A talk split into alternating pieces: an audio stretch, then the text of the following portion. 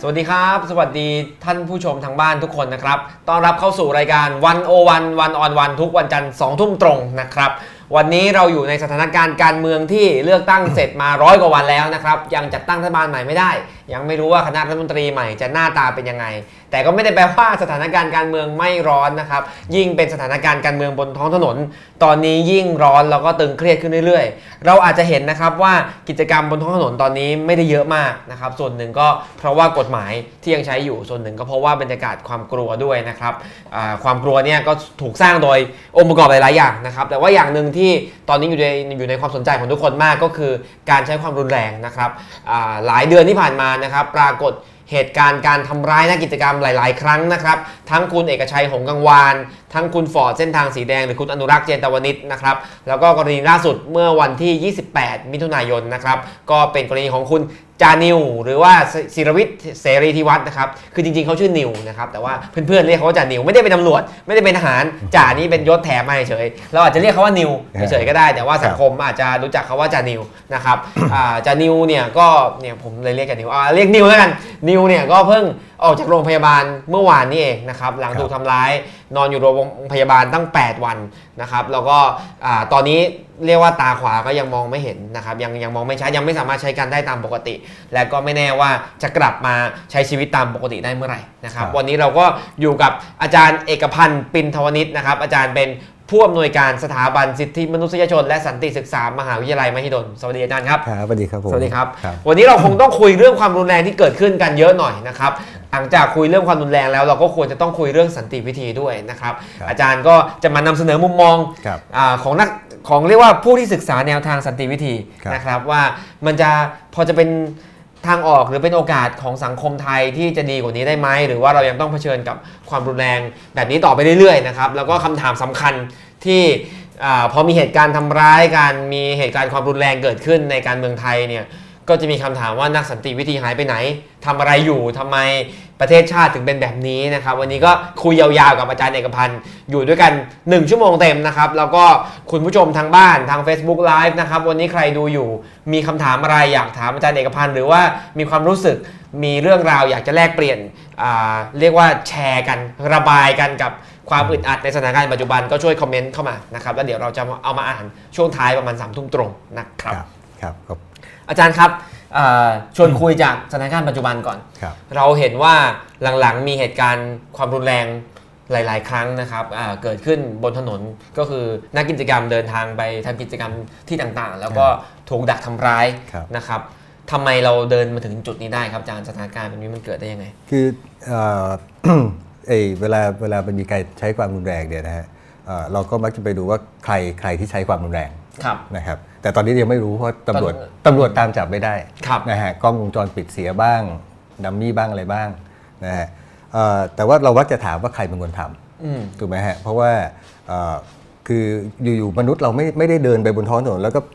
เอาไม้มาฟาดกันนะฮะมันต้องมีเหตุ เพราะฉะนั้นเอ่อเราอยากจะรู้ว่าใครเป็นคนทำจะได้รู้ว่ามันมีเหตุอะไรถึงต้องทอืมอืมำใช่ไหมฮะเอ่อแต่ส่วนมากแล้วเนี่ยเราจะ ตอนนี้เรายังไม่รู้ว่าใครก็ต้องต้องเดาอะนะฮะต้องขออนุญาตเดาต่างฝ่ายต่างก็จินตนาการว่าเป็นอีกฝ่ายหนึ่งพูดครับง่ายใช่ไหมฮะอ่าแต่เราเราก็เดาว่าเอ่อผู้ผู้ที่ทำเนี่ยนะครับต้องเป็นผู้ที่นิยมการใช้อำนาจๆอืมถูกไหมฮะเพราะว่าเอ่อโดยปกติถ้าคนที่เอ่อฟังคนอื่นเอ่อไม่ไม่ใช้อำนาจมากนักนะก็ก็มักจะหลีกเลี่ยงหลีกเลี่ยงวิธีที่จะเป็นวิธีที่ทำร้ายร่างกายผู้อื่นครับเพราะฉะนั้นเอ่อในสังคมที่เป็นอำนาจนิยมเนี่ยเอ่อเราก็จะเห็นว่าเอ่อ วิธีการทำร้ายคนแบบเนี้ยนะฮะก็มักจะเป็นผู้ที่นิยมใช้อำนาจครับเราก็ต้องดูไปดูไปดูว่าไอ้ไอ้คนในสังคมประเภทไหนที่ที่มันชอบใช้อำนาจเยอะๆนะครับแล้วถามว่ามันมีมันมีปัญหาอะไรกับไอ้คนที่เอ่อชอบใช้อำนาจหรือบ้าอำนาจมากๆเนี่ยก็เพราะว่าหนึ่งก็คือว่าคนที่ใช้อำนาจเนี่ยก็มักจะพยายามหาวิธีอื่นแล้วอืมนะฮะในการหยุดพฤติกรรมหรือหยุดการกระทำของใครก็ตามแต่หยุดอะไรที่เขาไม่ชอบอะหยุดอะไรที่เขาไม่ชอบ แต่ไปหยุดไม่ได้ครับ ไม่ไม่รู้จะทำไงก็ทุบไปเลยอืมนะฮะไม่ต้องดูอะไรฮะดูเด็ก ๆ เด็กครับเอ่อลูกหลานเราตัวเล็กๆนะฮะสองสามอืมขวบเนี่ยครับเอ่อทีแรกก็จะงอแงงอแงนิดหน่อยใช่ไหมฮะอยากจะได้ขนมอะไรก็เอ่องอแงงอแงเอ่อถ้าถ้าขอแม่ขอพี่ดีๆได้เอ่อก็ไม่มีปัญหาอืมขออยู่สักพักอะไรร้องห่มร้องไห้นานๆไม่มีใครสนใจก็เริ่มจะมาทุบเราบ้างอะไรบ้างเพราะเริ่มหันที่จะใช้ความรุนแรง มันเป็นลักษณะเดียวกันกับกับคนที่ ที่พยายามจะใช้อำนาจแล้วทำไม่ได้ก็หันมาใช้ความรุนแรง อันนี้อันนี้ก็เป็นเอ่อเหตุผลหนึ่งที่อาจจะมีการใช้ความรุนแรงกับในทางร่างกายเนี่ยนะฮะเอ่อมากขึ้นมากขึ้น เพราะว่าเอ่อบางคนที่รู้สึกอัดอั้นตันใจ อาจจะไม่รู้ว่าจะทำยังไงดีอืมเอ่อก็ไม่แน่อาจจะอาจจะช่วยได้ อาจจะทำให้เกิดความกลัว แต่ในทางทางจิตวิทยาเนี่ยนะฮะคือเอ่อพวกที่ใช้ความรุนแรงเนี่ยจริง ๆ แล้วเอ่อมักจะมีความรู้สึกกลัว อยู่ในใจอืมนะฮะก็คือว่ารู้สึกอ่อนแอ รู้สึกถึงความอ่อนแอของตัวเอง คนที่ใช้นะฮะไม่ใช่ครับคนที่ถูกใช้ เพราะอะไรเพราะว่าเอ่อคนที่มีความมั่นใจในตัวเอง มีความมั่นใจในหลักการต่างๆเนี่ยเอ่อก็มักจะใช้เหตุผลในการพูดคุยได้ครับแต่ว่าพอตัวเองไม่มั่นใจว่าเหตุผลเนี่ยมันมันถูกไหมจะมีใครฟังได้รู้เรื่องไหมหรือว่าสามารถจะไปเถียงกับเขาได้ถูกไหมก็ก็ งัดวิธีความรุนแรงขึ้นมาเป็นเหมือนเป็นการตั้งกำแพงขึ้นมาปกป้องความอ่อนแอของตัวเองอืมนะฮะอันนี้ก็จะเป็นลักษณะทางทางจิตวิทยาแบบหนึ่งของคนที่ใช้ความรุนแรง อย่างนี้เราก็พอจะอธิบายได้ว่าคนที่ดักดักตีจานิวเนี่ยครับหรือป๊อตว่าคุณเอกชัยเนี่ยป๊อตนะครับป๊อตคือจริงๆเนี่ยป๊อตป๊อตให้จริงๆป๊อตไม่ได้ครับเข้มแข็งไม่ได้มีอำนาจอะไรหรอกครับอืมมหามันหาทางอื่นไม่ได้สู้กับสู้กันซึ่งซึ่งหน้าไม่ได้ไงอืมก็เลยก็ต้องหาวิธีที่อืมนะครับเป็นประเภทแบบเนี้ยนะฮะในการเอ่อ ใช้ความรุนแรงต่อผู้อื่น ซึ่งไม่ว่าจะเป็นใครเนาะเราก็ยังไม่รู้ว่าจะเป็นเราไม่รู้ใครับไม่รู้ว่าเป็นใครอาจจะเป็นคนที่มีอำนาจอยู่หรืออาจจะไม่ใช่หรือจะเป็นอ่าคนแตกแถวหรือจะเป็นนักเลงที่ไหนก็หรือได้อาจจะเป็นอะไรนะอะไรอะไรอะไรเก็บเก็บหนี่อะไรสักอย่างมีคนกล่าวหาว่าอ่าไปติดหนี้หรือเปล่าเอเนาะอาอจารย์อะไรอย่างงี้แล้วแล้วหรือเปล่าคือแล้วแล้วถ้าถ้ามองนอกคืออาจารย์มองว่าคนที่เขาเป็นคนใช้เนี่ยคือครับคนที่ไปตีเองหรือว่าสั่งให้ตีเนี่ยครับคือเป็นคนที่ จริงๆ แล้วอ่อนแอข้างในเขาอ่อนแอครับครับแล้วถ้าคนที่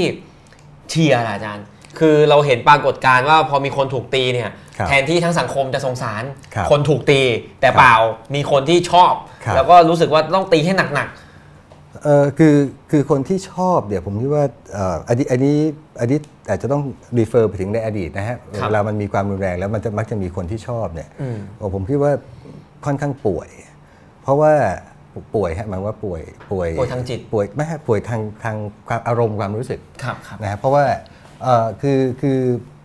เอ่อเวลาเราเราแบ่งขั้วแบ่งแบ่งฝ่ายครับกันเนี่ยนะฮะเราก็มักจะทำให้อีกฝ่ายหนึ่งมันดูแย่ หรือว่าดูดูมีคุณค่าน้อยลงนะฮะมีไปลดทอนความเป็นคุณค่าของความเป็นมนุษย์ของของอีกฝ่ายหนึ่งครับนะฮะเอ่อแล้วก็รู้สึกว่ามันดีแล้วแหละที่เราสามารถจะทำอย่างนี้กับ คนอื่นได้มันสมน้ำหน้าอืมนะฮะซึ่งจริงๆแล้วเนี่ยเอ่อเอ่อมนุษย์โดยทั่วไปผมผมเชื่อว่าเอ่อเอ่อมนุษย์เนี่ยรู้สึกเจ็บปวดกับคนอื่นครับโดยที่ไม่จำเป็นต้องบอกว่าเป็นใครครับนะฮะเอ่อเคยเราเคยเราเคยเห็นคนถูกมีดบาดแบบต่อหน้าต่อตาไหมฮะอ่าเราจะรู้สึกแบบอ่าเสียวขึ้นมาทันทีนะฮะอันนี้เซนส์ของมนุษย์เนี่ยมันจะมีตรงนี้ครับนะฮะหรือถ้าเราเคยดูไอ้วิดีโอคลิปที่กระโดด อะไรแล้วแบบตกลงไปโดนอะไรเสียบมันจะเราจะรู้สึกเสียวทันที ไม่จำเป็นว่าเขาจะเป็นคนที่เรารักหรือเราชังครับคือมนุษย์เนี่ยจะแชร์ความรู้สึกกับเพื่อนมนุษย์ด้วยกันอืมอันนี้เป็นธรรมชาติ อันนี้เป็นธรรมชาติโดยทั่วไปครับนะฮะเพราะฉะนั้นเนี่ยถ้าเรารู้สึกว่าโอ้โหกระเอ่อคนที่กระโดดขึ้นอะไรลงมาโดนไม้เสียบโอ้ยสะใจมากเลยมันอันนี้มันผิดธรรมชาติความเป็นมนุษย์นิดหนึ่งอ่าอั นนี้นะฮะแปลกเพราะเราอันนี้แปลกเพราะเราจะไม่รู้สึกเจ็บปวดไปกับเขาอันนี้เราอาจจะต้องมาพิจารณาตัวเองนิดหนึ่งนะฮะถ้าใครรู้สึกยินดีคือคือคือไม่ไม่ได้ป่วยทางจิตขนาดนั้นแต่บอกว่าเอ่อรู้สึกว่าไอ้ความอารมณ์ความรู้สึกเราอาจจะป่วยนิดหน่อยเพราะความเครียดหรือความอะไรก็แล้วแต่อืมนะฮะต้องอาจจะกลับมาพิจารณาตัวเองว่าเอ๊ะไม่ว่าจะใครก็ตามแต่ที่ที่เอ่อได้รับผลกระทบมีความเจ็บป่วยหรือเจ็บปวดหรือทรมานหรืออะไรก็แล้วแต่เนี่ยจริงๆ ปกติแล้วเราน่าจะเป็นคนที่ร่วม รับรู้ความรู้สึกของความเจ็บปวดเท่านั้นได้อืมนะฮะโดยธรรมชาติเนี่ยโดยธรรมชาติเเราควรจะสงสารคนที่เจ็บใช่ครับ แต่กลายเป็นว่ามันเป็นเพราะความขัดแย้งทางการเมืองแม่อาจารย์คือคือการเมืองมันมันทำให้เราเกลียดกันมากจนจนจนเราป่วยทางอารมณ์หรือว่าอะไรอย่างนี้เอ่อมันมันมันก็เป็นไปได้ฮะครับเอ่อเพราะว่าเวลาเวลาถ้าเราอินอะไรกับอะไรมากๆครับอย่างการมงการเมืองหรือเอ่อไม่ต้องอะไรฮะเอ่อดูฟุตบอลเนี่ยนะครับเอ่อสมมติว่า เอ่อเราไม่ต้องเอาเอาเอาแบบดูในสนามก็แล้วกันนะฮะเรามีผู้เล่นกี่คนฮะในสนามปกติ11 11เล่นทีมเดียวดิสองยี่สิบสองยี่สิบสองยี่สิบสองครับเล่นเล่น11คนไม่ต้องเล่น โอเคครับยี่สิบสองครับยี่สิบสองทีมคนสองครับทีมโดนไล่ออกคนหนึ่งเลยยี่สิบเอ็ดเอาต่อแข่งกันนะฮะแข่งกันเอ่อเราเอ่อครึ่งหนึ่งของสนามเนี่ยก็จะเชียร์11คนเอ่อทีม A อะทีม A ครับนะฮะอีกอีกอีกครึ่งหนึ่งของสนามก็เชียร์ทีม B ครับใช่ไหมฮะเวลาเวลา นักฟุตบอลเราสมมติว่าเราเชียร์ทีม A นะครับทีม B นี่เสียบอ่าทีม A โอ้โห กระเด็นโกรเลธยเลยเป็นไง เราอยู่บนสัจจานยั่วลุกขึ้น เจ็บแทนเออเจ็บแทนฝ่ายตัวเองครับ นะฮะแต่ขณะเดียวกันเอ่อถ้าเกิดทีม เรานะอ่าไปเสียบแล้วเอ้ยมัมันนสมควรโดนแล้ว มันอ่ามัมันต้องอย่างนั้นอ่าเออ นี่แหถ้าละใบเหลืองด่ากรรมการอีก ใช่ ไม่ได้มันมันมันเข้าผิดจังหวะอะไรก็ว่ากันไปครับครับใช่เพราะฉะนั้นเนี่ยมันก็มีสถานการณ์บางอย่างที่มันอาจจะเกินเลยจากเอ่ออาจจะไม่ถึงขั้นป่วยทางจิตแต่ว่าเราอินนะฮะเราอินกับเอ่อฝ่ายใดฝ่ายหนึ่งมากๆนะครับ เราก็จะรู้สึกว่าไอ้ความเจ็บปวดบางอย่างเนี่ยมันมันยอมรับได้ถ้ามันไม่ใช่พวกเราอืมใช่ไหมฮะ ก็แน่นอนบางทีสะใจด้วยซ้ำจะแพ้จะเสียบนักฟุตบอลฝั่งตรงข้ามที่รู้สึกครับเฮ้ยมันสมควรโดนแล้วนะฮะแต่ว่าอันนี้มันมันก็ยังฟุตบอลมันยังมีกติกาถูกไหมในสนาม แต่ไอ้ไอ้นี่มันมันมันเริ่มจะนอกกติกามันไม่มันไม่มีเอ่อกฎหมายอะไรที่จะแต่บ้านเมืองมันต้องมีกฎหมายดีอาจารย์คนถูกทำร้ายมันก็คือคนทำร้ายกันเนี่ยยังไงมันก็ครับผิดก็ ไม่ว่ามันจะเป็นความช่วยทางการเมืองยังไงอ่าก็นั่นไงฮะเพราะในสนามเนี่ยไอ้คนที่เสียบแรงๆก็โดนใบเหลืองใบแดงครับถูกไหมฮะอืมอ่าไม่ใช่ใบเหลืองใบแดงกกตนะฮะครับอ่าครับเขาเขาไม่ค่อยแจกเท่าไหร่ครับนะฮะอันนี้พูดเรื่องฟุตบอลอยู่ฟุตบอลนะฮะครับเอ่อเขาก็แจกใบเหลืองใบแดงครับกกแต่ตว่าเขาแจกใบส้มอย่างนี้ใบส้มต่อเดียวโอเคแต่บอกให้หยุดให้ยอมแถมแถมขอโทษครับอะโอเค ในสนามเขาแจกใบเหลืองใบแดงใบเหลืแต่องพอเป็นในสังคมจริง ในสังคมจริงเนี่ยปกติเนี่ยก็จะมีผู้ที่ พิทักษ์กฎหมายก็เหมือนกรรมการครับนะฮะตำรวจเอ่ยอะไรเอ่ยเอ่อหรือเจ้าหน้าที่ฝ่ายปกครองบางบางบางคนที่สามารถจะทำหน้าที่ได้ก็ทำหน้าที่เป็นเหมือนกรรมการใช่ไหมก็ต้องคอยแจกใบแดงใบเหลืองครับ แต่ว่าแน่นอนนะเอ่อฟุตบอลเราก็มีล้มบอลบ้างอืมติดสินบนกรรมการบ้างอะไรบ้างบางทีกรรมการก็เอ่อทีมนี้แบบเอ้ยอ่าอืมเห็นเหมือนกันเออประมาณอย่างนั้นครับถูกไหมฮะ เพราะฉะนั้นบางทีบางทีก็อาจจะเป็นไปได้นะว่าเอ่อตำรวจหรือเจ้าหน้าที่ที่เกี่ยวข้องอาจจะทำหน้าที่เหมือนกรรมการในบางกรณีครับใช่ไหมฮะที่ที่อาจจะไม่ได้ไม่ได้ชักใบเหลืองใบแดงตามเอ่อตามพื้นฐานที่มันควรจะเป็นครับนะฮะแต่ถามว่าทำทำยังไงให้มันดีขึ้นก็คุณก็คุณก็ทำให้มันเป็นพื้นฐานที่มันควรจะเป็นอืมอืมนะฮะมันเอ่อใครกระทำผิดก็คุณก็ไปจับ มันก็ควรจะต้องถูกจับถูกไหมล่ะฮะมันจะช่วยได้ไหมอาจารย์สมมุติว่า กรณีจ่านิวก็ดีคุณเอกชัยก็ดีเนี่ยฮะปุ๊บตำรวจรีบเลยจับคนร้ายได้เลย มันจะอืมทำให้คนไม่กล้าทำอีก แล้วเป็นหยุดยั้งความรุนแรงได้เออมันก็แน่นอนฮะก็คือทำให้เห็นเออก็ทำให้คนเห็นว่า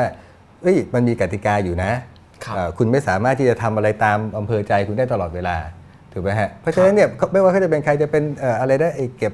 หนี้หรืออะไรก็แล้วแต่อ่าเขาก็จะไม่ไปทำนอกจากไม่ไปทำกับเอ่อจ่าดิวแล้วก็จะไม่ไปทำกับคนอื่น ๆด้วยอืมถูกไหมฮะไม่ว่าใครก็ตามแต่ที่ใช้กำลังเขาก็จะไม่ทำเพราะรู้ว่ากติกาของสังคมมันมันทำงานอยู่ครับนะครับฮะแต่ว่าถามว่าเราถึงเวลาที่กติกาของสังคมมันไม่ค่อยทำงานหรือยังอืม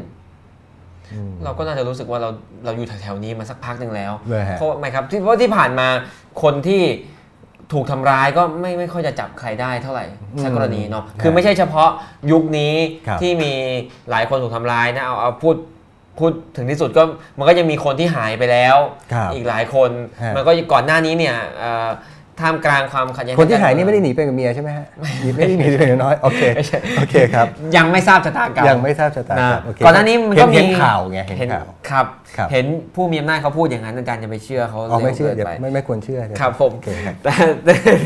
เนี่ยเออแต่ว่าเอ่อคือก่อนหน้าเนี้หมายถึงว่าครับท่ามกลางความขัดแย้งทางการเมืองเนี่ยมันก็มีเหตุการณ์ความรุนแรงมีอืมการยิงการมีผู้เสียชีวิตอะไรมา มันครับก็ไม่เห็นมีใครถูกดำเนินคดีสักคน ใช่ใช่สิบสิบกว่าปีที่ครับนะฮะแต่ว่า โอ้โหจับไม่ได้เลย แทบจะจับไม่ได้ มีได้บ้างอยู่ มีได้บ้างมีได้แล้วก็นิดหน่อยบางทีก็ยกฟ้องบางทีจับมาไม่มีศาลก็บอกไม่ใช่ ไม่มีหลักฐานอีกครับอืมใช่ไหมครับเออแล้วทำไมอะฮะทำไมจับไม่ได้โยนมีคำถามไว้แล้วกันทำไมนะหลาย ๆ ครั้ง แต่ว่าเอ่อที่ผมบอกว่ามีคนถูกจับได้เนี่ยก็ส่วนใหญ่จะเป็นกลุ่มคนที่กระทำความรุนแรงต่อ คือเท่าที่ผมทราบเนาะก็จะเป็นกลุ่มคนที่กระทำความรุนความรุนแรงต่อ ผู้ที่ออกมาแสดงความคิดเห็นอืมในช่วงชุมนุมกปปส ครับ คือเรียกง่าย ๆ ว่าไม่ชอบกปปสเนี่ยจะถูครักบถูกจับเยอะนะคครัรับบแต่ว่าอ่าช่วงที่อีกกลุ่มหนึ่งชุมนุมแล้วมีคนถูกทำร้ายหรือว่าเสียชีวิตเนี่ยยังไม่มียังไม่ยังไม่มีคนรับยังผิดจับมือไม่ได้จับจับมือใครดมไม่ได้ครับฮะเดี๋ยวจะอืมพี่และก็และอาจารย์พูดเหมือนว่าเออพอพอพอคนเรามันไปเทคไซส์ข้างใดข้างหนึ่งมาก ๆ อินมาก ๆ ไม่ว่าจะเป็นการดูบอลหรือว่า การเมืองก็ดีเนี่ยครับมันก็เป็นปกติที่เราก็เผลอไปเชียร์จนเราไม่ได้เห็นใจฝ่ายตรงข้ามแล้ว อันนี้คือปกติไหมรับได้ไหมคือคืออย่างนี้ฮะเอ่อแต่เผอิญฟุตบอลกับสังคมข้างนอกสนามเนี่ยมันต่างกันครับใช่ไหมฮะเพราะว่าอย่าลืมว่าไอ้ในสนามฟุตบอลเนี่ยครับเอ่อถึงคุณจะชอบไอ้ทีมคุณขนาดไหนเนี่ยคุณก็ลงไปช่วยทีมคุณเตะไม่ได้ถูกไหมล่ะครับไม่ใช่แบบโอ้ยไปว่าทำท่าจะแพ้ไอ้คนบนอัศจรรย์แห่ลงไปในสนามไปช่วย ทีมอีกทีมเตะมันก็ครับมันก็ไม่ได้ แต่ว่าเผอิญสังคมภายนอกเนี่ยอืมไอ้ความยึดโยงระหว่างเอ่อกองเชียร์กับผู้เล่นเนี่ยมันมีความใกล้ชิดกันในระดับหนึ่งอืมอืมนะฮะมันก็ก็สามารถจะเล่นกันเพราะมันสนามมันกว้างหมายว่ามันเอ่อเอ่อพื้นที่มันกว้าง เพราะฉะนั้นเอ่อเพราะฉะนั้นคนที่เห็นด้วยหรือไม่เห็นด้วยกับพรรคการเมืองหรือกลุ่มการเมืองใด ๆ หรือแนวความคิดการเมือง ก็สามารถจะเล่นในฐานะอืมเอ่อผู้เล่นคนหนึ่งได้ด้วย ไม่จำเป็นต้องไปเชียร์อย่างเดียว เพราะฉะนั้นเนี่ยเอ่อความสัมพันธ์ตรงเนี้ยมันทำให้เอ่อกองเชียร์สามารถจะตีกันได้ง่ายขึ้นอืมถูกไหมฮะเพราะว่ามันมันมีความใกล้ชิดกันทางสังคมมากขึ้น มันเล่นมันเล่นจริง เล่นจริงมัเล่นเล่นได้จริงใช่ไหมมันฮะจริงได้ใช่ไหมครับด่ากันมากๆ เชียร์กันมากก็ๆตีเลยเอาเลยอ่าก็เป็นไปได้ใช่ไหมฮะในครอบครัวเนี่ยมีเยอะแยะมากมายที่เอ่อในเอ่อบางทีก็ต่อยกันบ้างเอ่อครับทะเลาะกันบ้างบางทีก็ใช้อาวงอาวุธมันก็มีมีอยู่เอ่อ แต่ว่าถามว่าแล้วทำไมไอการแบ่งขั้วตรงเนี้ยมันถึงให้มันถึงทำให้อืมเอ่ออารมณ์มันพุ่งพรวดขนาดนั้นครับครับนะครับเพราะอย่างอย่างฟุตบอลเนี่ยเอ่อถ้าถ้าไม่นับพวกคูลิแกนนะฮะครับเอ่อเวลาคุณเดินออกจากสนามก็อาจจะเกลี้ยงขวดเกลี้ยงแก้วนิดหน่อยนะครัฮะบถ้าเมานิดนิดๆก็นะฮะไม่นิดนะไม่นิดในระในระดับหนึ่งเนี่ยก็อาจจะจะยั่วยั่วก็เกลี้ยงขวดเกลี้ยงแก้วแล้วก็เดินกลับบ้านหรือก็เดินไปอ่าในพื้นที่ที่ตัวเองผับอะไรที่ตัวเองเอ่ออา ทีมตัวเองกินกันเยอะครับๆมันก็ได้กำลังใจอยู่กับพวกเดียวกัน ก็หายใจเข้าลึกๆ หายใจออกยาวๆไปได้ครับใช่ไหมฮะแล้วก็ก็เลิกลากันไป วันรุ่งขึ้นก็ทุกคนก็กลับไปทำงานกันเหมือนเดิมใช่ไหมฮะเอ่อถามว่าการเมืองมันเป็นอย่างนั้นได้ไหมจริง ๆ มันก็มีลักษณะคล้ายๆกันนะฮะในสังคมที่เอ่อประชาธิปไตยมีลักษณะที่เอ่อสามารถจะเอ่อแลกเปลี่ยนกันได้เป็น deliberative democracy เนี่ยเอ่อแน่นอนไอตอนจะแพ้จะชนะกันนี่โอ้โห ก็เครียดกันนะฮะเครียดกันแล้วก็แบบอยากจะห้ำหั่นกัน แต่พอพอชนะแล้วอะไรแล้ว หรือแพ้แล้วเนี่ยเอ่อต่างคนก็ต่างปล่อยให้กระบวนการเอ่ออมมันเดินไปต่อไปข้างหน้าครับนะครับเอ่อเพราะฉะนั้นเนี่ยเอ่อกระบวนการต่างๆ ทางการเมืองเหล่านี้เราก็ต้องดูว่าแล้วทำไมมาถึงมาถึงจุดที่เรามันยอมกันไม่ลงสักทีนะฮะเพราะว่าพอมันมีความแพ้ชนะทางการเมืองในอดีตเนี่ยครับเราก็มักจะยกระดับความเกลียดชัง ต่อฝั่งตรงข้ามมากขึ้นครับก็คือไปบอกกองเชียร์ว่าไอ้ฝั่งตรงข้ามเนี่ยมันแย่ขนาดไหนครับแล้วเขาเลวมากขนาดไหนนะฮะคือสมัยก่อนเนี่ยเราไม่เราคนที่มีความขัดแย้งทางการเมืองหรือคนในสังคมเนี่ยฮะที่มีความคิดเห็นที่ต่างกันในสังคมเนี่ยไม่ได้เกลียดกันขนาดนี้นะใช่ใช่ใช่ไหมฮะมันมันมีอะไรที่มันไปเสี่ยมรอยร้าวตรงเนี้ยมากขึ้นมากขึ้นมากขึ้นทุกวันครับนะฮะเอ่อจนบางครั้งเอ่อ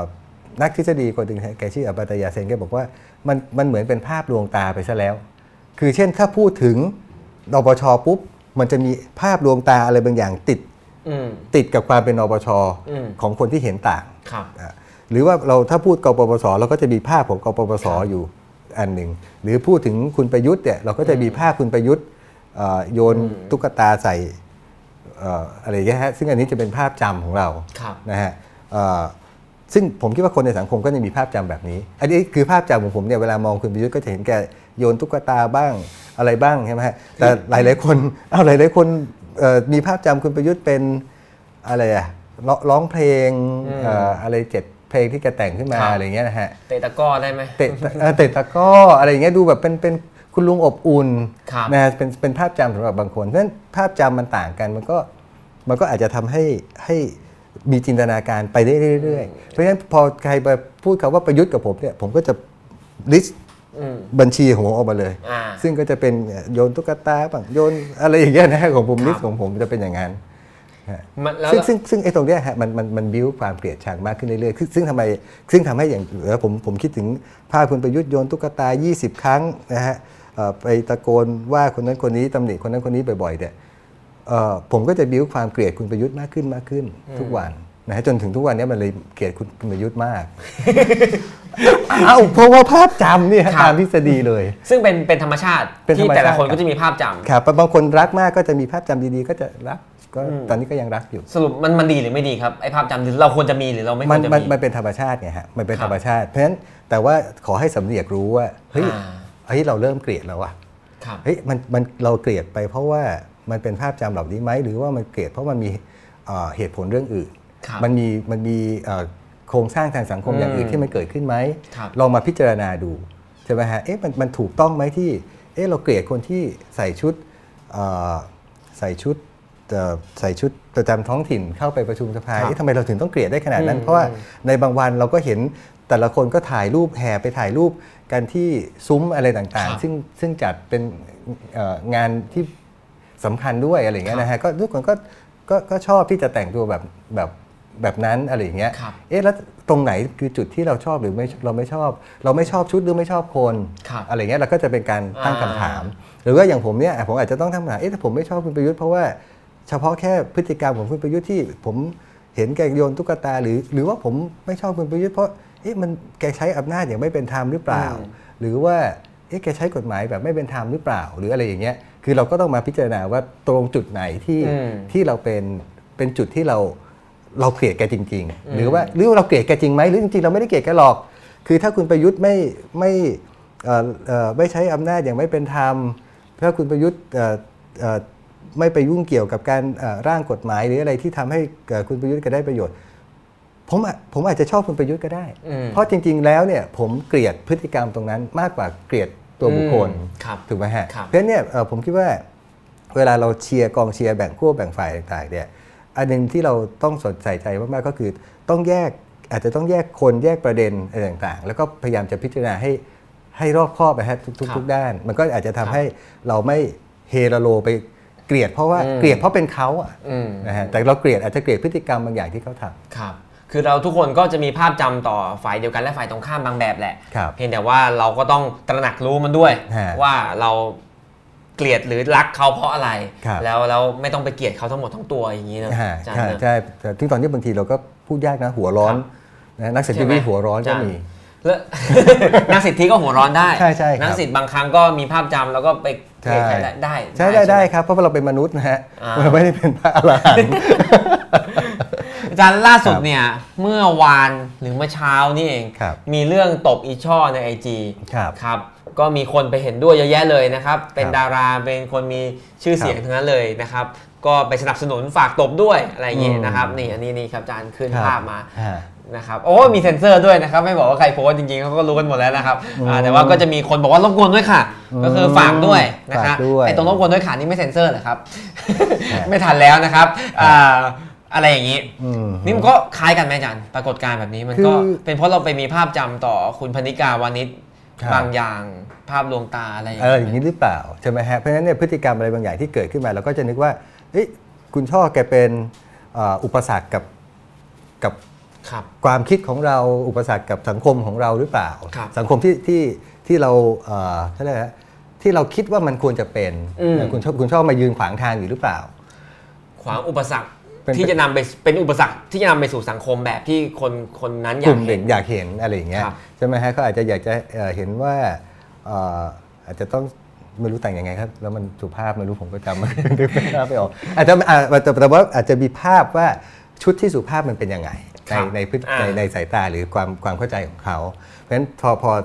ใส่ชุดบางอย่างที่มันมันไม่ใช่ครับแบบนั้นก็ก็รู้สึกว่ามันอืมอาจจะไม่ใช่หรือเปล่าครับหรือหรือหรืออย่างที่ผมเรียนไปตอนต้นว่า ถ้าอย่างนั้นต้องลองถามดูครับว่าเอ๊ะบางทีเราอาจเราก็ชอบชุดนั้นครับหรือหรือคุณเคยใส่ชุดแบบนั้นไหมครับในงานพิในในงานอะไรที่มันมีความสลักสำคัญครับแต่ว่าถ้าคุณเคยชอบชุดแบบนั้นนะครับ เคยใส่ชุดแบบนั้นอืมในงานที่มันไม่ได้ไม่ได้เป็นเอ่อในงานที่มันเป็น formal เนี่ยเนาะเขาเรียกว่า formal formal เนี่ยงานเป็นทางการเนี่ยนะฮะครับก็แสดงว่าเอ๊ะคุณอาจจะไม่ได้เพราะว่าไม่ชอบเพราะชุด ไงอืมแต่อาจจะเป็นเพราะว่าเอ่อคุณไปโฟกัสที่บุคคลหรือเปล่าครับก็อันนี้คุณก็ต้องไปพิจารณาดูอืมใช่ไหมฮะเพราะฉะนั้นเพราะถ้าไปคุณบอกว่าไปเอ้ยเพราะว่ามันเกิดที่บุคคลเนี่ยอืมคุณก็ต้องไปดูว่าเอ๊ะแล้วทำแล้วทำไมคุณช่อถึงทำให้คุณเกลียดก็เหมือนครับเหมือนเหมือนผมก็ต้องถามว่าเอ๊ะทำไมคุณประยุทธ์ทำให้ผมเอ่ออรู้สึกเกลียดแกได้ขนาดนั้นอืมใช่ไหมฮะก็ต้องมานั่งถามดูมันมันคงไม่ใช่เพราะว่าการโยนตุ๊กตาหรอกเพราะบางทีผมก็โยนตุ๊กตาให้เพื่อนเหมือนกันนะครับครับนะฮะแล้วแล้วหรือว่าเอ่อ บางทีเรายั่วๆก็แบบเอ่อเคลี้ยงของก็มีอะไรเงี้ยนะผมผมว่ามันก็เป็นเอ่อพฤติกรรมปกติ แต่มันอาจจะต้องมีอย่างอื่นไงครับมันก็ต้องไปไปศึกษาเอ่อความเข้าใจของตัวเองดูว่าอืมถ้าเราไม่ชอบคุณช่อเราไม่ชอบคุณประยุทธ์ เราไม่ชอบเอ่อคนนั้นคนนี้เนี่ยนะฮะมันครับมันเกิดจากจากเพราะว่ามันมีพฤติกรรมอะไรอะไรอย่างเงี้ยครับอา จารย์ครับทีนี้ตอนนี้เรามาถึง บรรยากาศของสังคมการเมืองที่คนที่เคลื่อนไหวออกมาเคลื่อนไหวทางกิจกรรมครับออกมาเคลื่อนไหวทำกิจกรรมต่างๆ โดยเฉพาะอย่างยิ่งกิจกรรมบนท้องถนนเนี่ยฮะถูกถูกดักทำร้ายคหรับลาย ๆ ครั้ง แล้วก็มีคนพร้อมที่จะเห็นด้วยกับการทำร้ายจำนวนมากด้วยครับสถานการณ์แบบนี้ถ้าผมถามอาจารย์แบบนี้ว่า นี่เรามาถึงจุดที่เลวร้ายสุด ๆ หรือยัง หรือว่าในประวัติศาสตร์สังคมการเมืองไทย เราก็เป็นแบบนี้กันมาตลอดครับครับคือ คือสำหรับชีวิตผมเนี่ยนะฮะครับเอ่อเพราะว่าอายุก็ยังไม่เยอะเท่าไหร่นะฮะแต่ครั้งเนี้ยถือว่าแย่ที่สุดเท่าที่เกิดอ๋อเท่าที่ในชีวิตที่มีประสบคการรับณ์เองครับอาจารย์เกิดพศอะไรครับ ไม่บอกครับอันนี้อันนี้ห้ามบอกเป็นรายการครับยิ่งแต่กว่าความก่อนหน้าลับอาจารย์เกิดอาจจะมีเลวร้ายกว่านั้นครับครับเพราะฉะนั้นแต่ถ้าเราไปศึกษานะฮะไปศึกษาในประวัติศาสตร์ต่างๆเนี่ยเราก็จะเห็นว่าเฮ้ยมันเคยมีนะในยุคที่เอ่อการใช้อำนาจเยอะๆนะครับเอ่อ พยายามที่จัดการกับเอ่อฝ่ายตรงข้ามที่ไม่ไม่เห็นด้วยเนี่ยนะฮะเอาไปทำให้จมน้ำแล้วก็บอกว่าเอ้ยไอ้นี่เมาเมาเดินตกน้ำไปอะไรอย่างเงี้ยนะฮะหรือว่า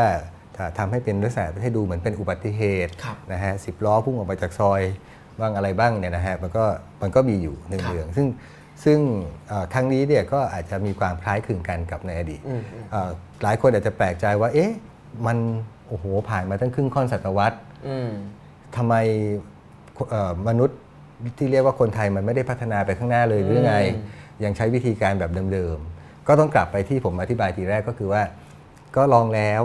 ครับแต่มันไม่มันไม่มันไม่สำเร็จสักทีอืมก็มันมันไม่มันมันไม่สามารถจะจัดการได้สักที ก็ครับต้องใช้วิธีที่มันเป็นความรุนแรงครับนะฮะเอ่อเพราะฉะนั้นเนี่ยถามว่าถ้าถ้าลักษณะแบบเนี้ยมันเกิดขึ้นแล้วมันจะแย่ลงกว่าเดิมหรือเปล่า ผมก็ต้องเรียนตรงๆนะฮะผมก็ไม่แน่ใจอืม หลายคนก็กลัวว่ามันจะเอ่อขยายวงกว้างไปอืมเรื่อยๆ คือ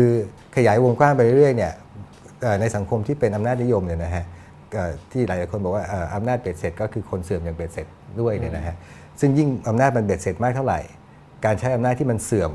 มากมันก็จะยิ่งขยายตัวมากขึ้นเท่านั้นครับนะครับซึ่งตอนนี้ผมก็คิดว่าประเทศประเทศเราเป็นประชาธิปไตยแล้วไม่ใช่หรือครับใช่ไหมฮะเพราะฉะนั้นมันก็ไม่น่าจะมีอำนาจประประประมาณอย่างนั้นอืมหรือเปล่า ตอนท่านนาทีนี้ยังมีอยู่ยังมีอยู่ยังมีอยู่ยังมีอยู่ ไม่รู้ว่าจะหมดเมื่อไหร่นะครับม .14 ครับเออแต่ว่าอะสมมุติถ้ามันมีความเป็นประชาธิปไตยในระดับหนึ่งครับอะการใช้อำนาจที่มันเกินขอบเขต หรือการใช้อำนาจที่มันอธิบายไม่ค่อยได้อืมนะฮะไม่มีเหตุมีผลไม่เอ่อจับต้นชนปลายไปได้เนี่ยมันก็อาจจะอาจจะน้อยลงไหมนะฮะก็เป็นคำถาม ก็อาจจะทำให้ให้การการขยายตัวของการใช้ความรุนแรงแบบเนี้ยมันไม่เอ่อมันไม่มันไม่กว้างขวางมากจนที่เรา อย่างอย่างที่เรากลัวว่าครับว่ามันจะเป็นอ่าแต่สมมุติถ้าเกิดมันเป็นขึ้นมา มันจะเกิดอะไรขึ้นอันนี้ผมก็หวาดหวั่นมาก เพราะว่าในหลาย ๆ ประเทศนะฮะในอดีตเนี่ยเอ่อไม่ไม่ว่าจะกรณีไอร์แลนด์เหนือหรือเอ่อแอฟริกาใต้นะฮะหรือเอ่อบอสเนียนะฮะเอ่อหรือหลาย ๆ ที่นะครัฮะบเอ่อเวลามีการใช้อำนาจเยอะ ๆ มาก ๆ เนี่ยมันก็จะมีเอ่อความพยายามที่จะเอ่อ ต่อสู้กลับด้วยครับอไอ้การใช้อำนาจเนี่ยแน่นอนฮะคนก็จะเอ่อเอ่อโดนทำร้ายบ้างเอ่ออุ้มหายนะฮะเอ่อไม่ใช่เพราะหนีตามภรรยาน้อยนะฮะอุ้มหายจริง ๆ ก็คือมีคนมาอุ้มแล้วก็หายไปนะครับเอ่อการอุ้มหายการเอ่อทำร้ายร่างกายหรือการเอ่อการลอบฆ่าอะไรอย่างเงี้ยนะฮะมันก็จะมีอย่างมากมายพอถึงจุดจุดหนึ่งเนี่ยก็คือคนคนในสังคมมันทนไม่ไหวมันก็ต้องอ่า ตอบตอบตอบโต้กลับอืมและซึ่งส่วนมากก็เป็นการตอบโต้ด้วยความรุนแรง เพราะตอนนั้นเนี่ยอืมอ่าอารมณ์ของคนมันก็จะอืมมันก็จะสูงครับแต่ว่าสิ่งที่น่าหวาดกลัวบ้างก็คือว่าสังคมไทยตอนเนี้ยอยู่ในสังอยู่อยู่อยู่ในเอ่อกรณีที่มันเป็นเอ่อสังคมที่มันมีความแตกแตกแยกแบบร้าวร้าวลึกครับนะฮะก็คือว่ามันมีสองขั้วหรือสามนะนะครับแต่ว่าแน่นอนมันเป็นขั้วที่มันห่างกันมากเอ่อ ทำให้เราไม่มีเอ่อความเป็น solidarity หรือความเป็นน้ำหนึ่งใจเดียวกันครับนะฮะก็คือว่าแต่อย่างยกยกตัวอย่างกรณีจานิวเอยนะฮะหรือคุณเอกชัยเนี่ยก็รู้สึกจะมีคนชอบจะสมน้ำหน้ามากกว่าที่จะรู้สึกเห็นอกเห็นใจ เพราะฉะนั้นตรงนี้เนี่ยจะทำให้เอ่อโครงสร้างทางสังคมของเราเนี่ยอาจจะมีปัญหาอืมที่จะรองรับความรุนแรงขนาดนั้นไม่ได้ครับแล้วจะเป็นไปได้หรือไม่ที่จะออกมาเข็นฆ่ากันเองหรือเปล่าครับ นะฮะจนถึงจุดหนึ่งเช่น ยกตัวอย่างเอ่อรวันด้าเอยอะไรเอยเนี่ยนะฮะที่เอ่อพอถึงจุดจุดหนึ่งอดรนทนไม่ไหวแล้ว ก็ก็ออกมาฆ่ากันอย่างแบบไม่รู้จะคือไม่รู้จะต้องหยุดยังไงอะหมายความว่าหยุดหยุดกันไม่ได้ทีเดียวก็แล้วมันก็จะไหลเรื่อยไปเป็นไฟลามทุ่งเอ่อหลายคนอาจจะบอกเฮ้ยมันเป็นไปไม่ได้หรอกประเทศไทยยุคนี้และสมัยนี้แล้ว มันจะมาฆ่าอะไรกันขนาดนั้นนะฮะแต่ แต่ลองลองถามอารมณ์ความรู้สึกของตัวเราเองนะฮะ เวลาโพสต์ ไม่ว่าจะด่าใครก็ตามนะฮะครับจะด่าคุณช่อหรือจะด่าคุณประยุทธ์หรือจะใครก็ตาม เช็คอารมณ์เราสิว่าตอนนี้มันสูงขนาดไหนอืมนะฮะ เพราะเพราะหลาย ๆ ครั้งเนี่ยเสียงที่เอ่อเปาถามผมว่าเอ่อเราสามารถจะโกรธได้ไหมอะไรได้ไหมมันเราโกรธอยู่แล้วฮะเราครับอารมณ์พุ่งปี๊ดป๊าดตลอดเวลาเนี่ยแสดงว่าตอนเนี้ยมันมีมันมีอะไรที่มัน มันขัดเคืองใจเราอยู่ตลอดเวลา แล้วทำให้อารมณ์ของเราสามารถที่จะพุ่งได้ตลอดเวลาเหมือนกันเพราะฉะนั้นคนในสังคมเนี่ยก็จะอยู่ในระดับนี้นะฮะเอ่อลองลองลองดูนะฮะลองเช็คดูว่าเวลาเราโพสต์ว่าเอ่อฝากตบทีนึง หรือว่าเมื่อไหร่คุณประยุทธ์จะไปตึ๊ดตึ๊ดตึ๊ดสักทีครับอะไรอย่างเงี้ยนะฮะเอ่อมันเราอารมณ์อยู่ตรงไหน สมมติว่าถ้าคุณประยุทธ์มายืนอยู่ตรงหน้าให้ผมต่อยได้เดี๋ยวจะต่อยไหม อ่าฟิลถ้าคุณกล้าที่ถือว่าเอ้ยถ้าคุณจินตนาการว่าคุณประยุทธ์ไปยืนอยู่ตรงหน้าคุณแล้วเราไปต่อยเขาได้ที่แสดงว่าเราโกรธเขาในระดับหนึ่งครับแสดงว่าเราเราอันนี้อันนี้แสดงว่าสังคมนี้ก็เริ่มเดือดอืมเพราะฉะนั้นเนี่ยซึ่งเราน่าจะอยู่ตรงนี้มาสักพักแล้วแหละไหมหรือเปล่าก็ไม่รู้ก็ถามแต่ละคนเออถามตัวเองนะแต่ลองถามตัวเองดูว่าเอ้ยเราอยู่ตรงนั้นหรือเปล่า ถ้าถ้าเราอยู่ตรงนั้นเนี่ยแสดงว่าคนอื่นๆในสังคมก็มีโอกาส พร้อมที่จะใช้ความรุนแรงได้เหมือนกันครับนะเราจะบอกว่าเอ๊ะเราอยู่หลังคอมพิวเตอร์เราใช้แอปพลิเคชัน เรา Facebook แต่ถามว่าอย่าลืมทุกครั้งที่เราใช้ Facebook ใช้แอปพลิเคชันเนี่ยเรามีอารมณ์ร่วมตลอดนะฮะครับไม่ใช่เราไม่ได้ใช้แบบเอ่อเหมือนเป็นคอมพิวเตอร์ที่มันตอบด้วยตัวมันเองอืมมันไม่ใช่เอ่อการที่เราโพสต์แต่ละครั้งเราก็ใส่ความรู้สึกเข้าไป ความรู้สึกนึกคิดอะไรของเราเข้าไป ซึ่งนี่ก็ถือเป็นการใช้ความรุนแรงไหมครับเราเอ่อโอเคเราไม่ได้ไปต่อยใครจริง ๆ เราไม่ได้ไปฆ่าใครจริง ๆ แต่ว่าครับเราก็โพสต์ด่าเขาในลักษณะที่ด่าจนไม่เหลือความเป็นมนุษย์ให้เขาเลยอย่างเงี้ยมันก็อืม คือคือคือถ้าด่าเฉยๆเนี่ยผมว่ามันก็เป็นปกตินะฮะครับหมายว่าด่าแบบเอ่อในระดับหนึ่งนะครัฮะบแต่ว่าถ้ามันขนาดที่เผาว่าว่าไม่ไม่เหลือความเป็นมนุษย์ของอีกฝ่ายอันนี้อันนี้อาจจะเข้าข่ายที่มันเป็น hate speech อืมนะฮะคือเป็นวาทกรรมที่สร้างความเกลียดชังนะฮะหรือว่าบางครั้งอาจจะเป็นวาทกรรมที่นำไปสู่ความรุนแรงครับอ่าก็คืออย่างเช่นกองเชียร์ทั้งหลายที่ออกมาครับเห็นด้วยกับการทำร้ายคนอะไรเงี้ยอ่าก็อาจจะครับแต่มันก็ไปไป สร้างเพิ่มไงฮะสร้างวัฒกรรมมากขึ้น แล้วก็ไปบิ้วมากขึ้น บิ้วครับอารมณ์มากขึ้นครับนะฮะซึ่งซึ่งมันก็เป็นส่วนหนึ่งที่เป็นเรื่องของการสร้างเอ่ออทัศนคติในด้านความรุนแรง ซึ่งนับว่าเป็นความรุนแรงด้วยครับนะฮะแต่แต่ผมยกตัวอย่างนะฮะอย่างกรณีโรวันดาโรวันดาเนี่ยนะฮะครับโอโอเคละในประวัติศาสตร์มันมีความยาวนานมากว่าเอ่อชาวฮูตูทุตซี่เนี่ยนะฮะแต่ถ้าคนที่ยังไม่รู้จักโรวันดานะฮะเอ่อโรวันดามีมีสองชนเผ่าครับเผ่าฮูตูกับทุตซี่ครับนะฮะ ฮูตูที่เป็นชชนกลุ่มใหญ่นะฮูครับที่ฮูทุตซี่เป็นชนกลุ่มน้อยเอ่อยุคที่เป็นอาณานิคมเนี่ยเอ่อชนกลุ่มน้อยเนี่ยได้รับการเลี้ยงดูปูเสือจากเอ่อเจ้าอาณานิคมจนแบบครับได้อะไรดิบได้ดิบได้ดี ในขณะที่ชนกลุ่มใหญ่เนี่ยก็ก็ทำเป็นแรงงานอะไรไปนะไม่ได้ไม่ได้อะไรเอ่อหลังจากการเลือกตั้งนะครับ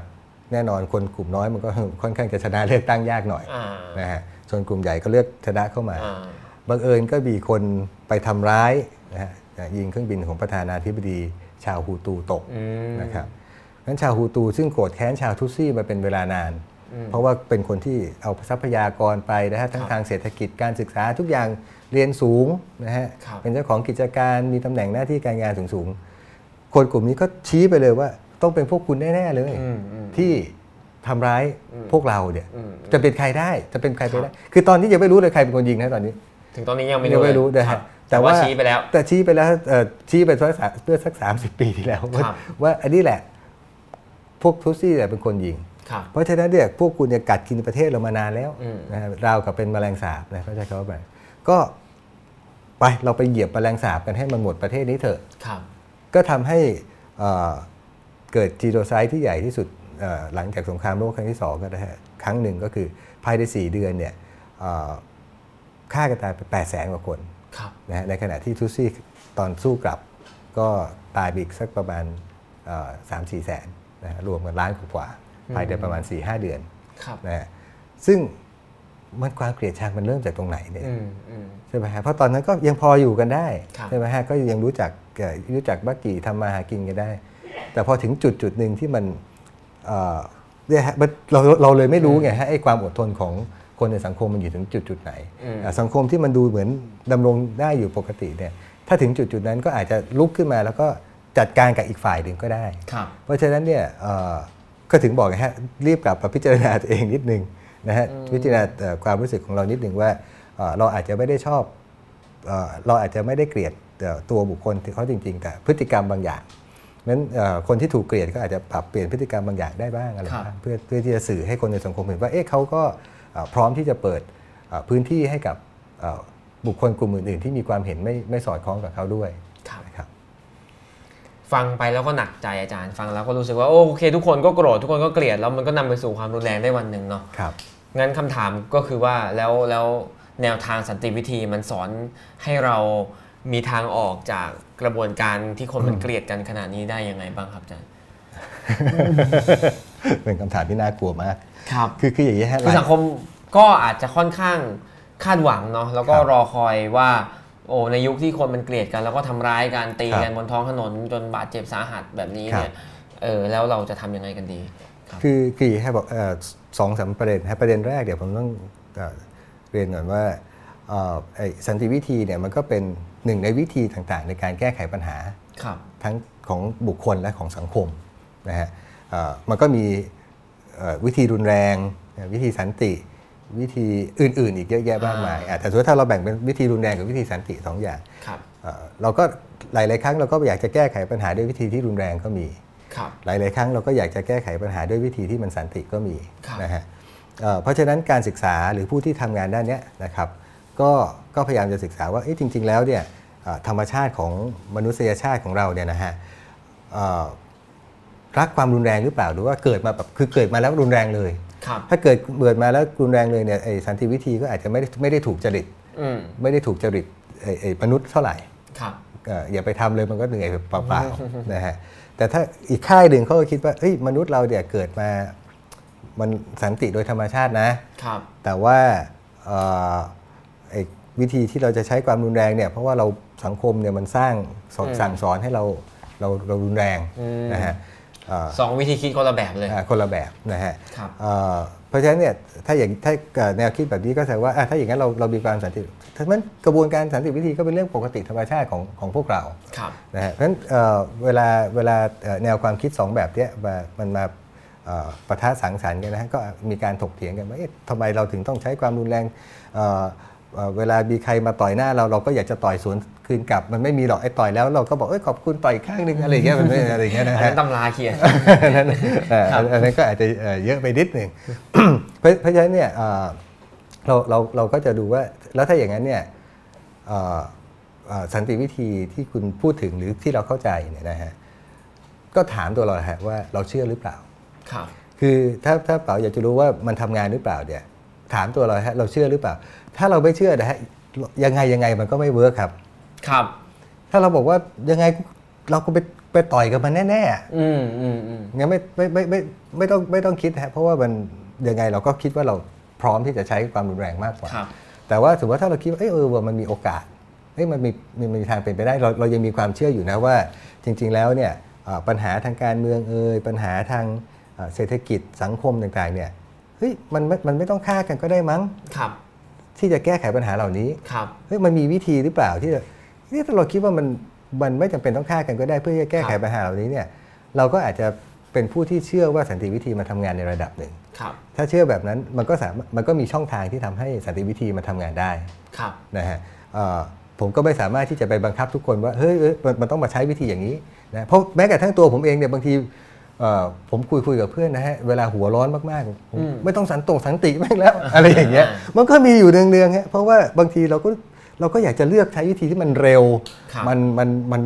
ตรงใจมันอะไรแต่ถามว่าจะสำเร็จหรือเปล่ามันก็ไม่รู้นะว่าจะสำเร็จหรือเปล่าอืมนะเพราะเอ่อก็อย่างว่าเอ่อเราก็ยังไม่ไม่ได้เอ่อไปถึงสุดทางว่าเออใช้ความรุนแรงแล้วมันสำเร็จครับหรือใช้สันติวิธีแล้วมันสำเร็จ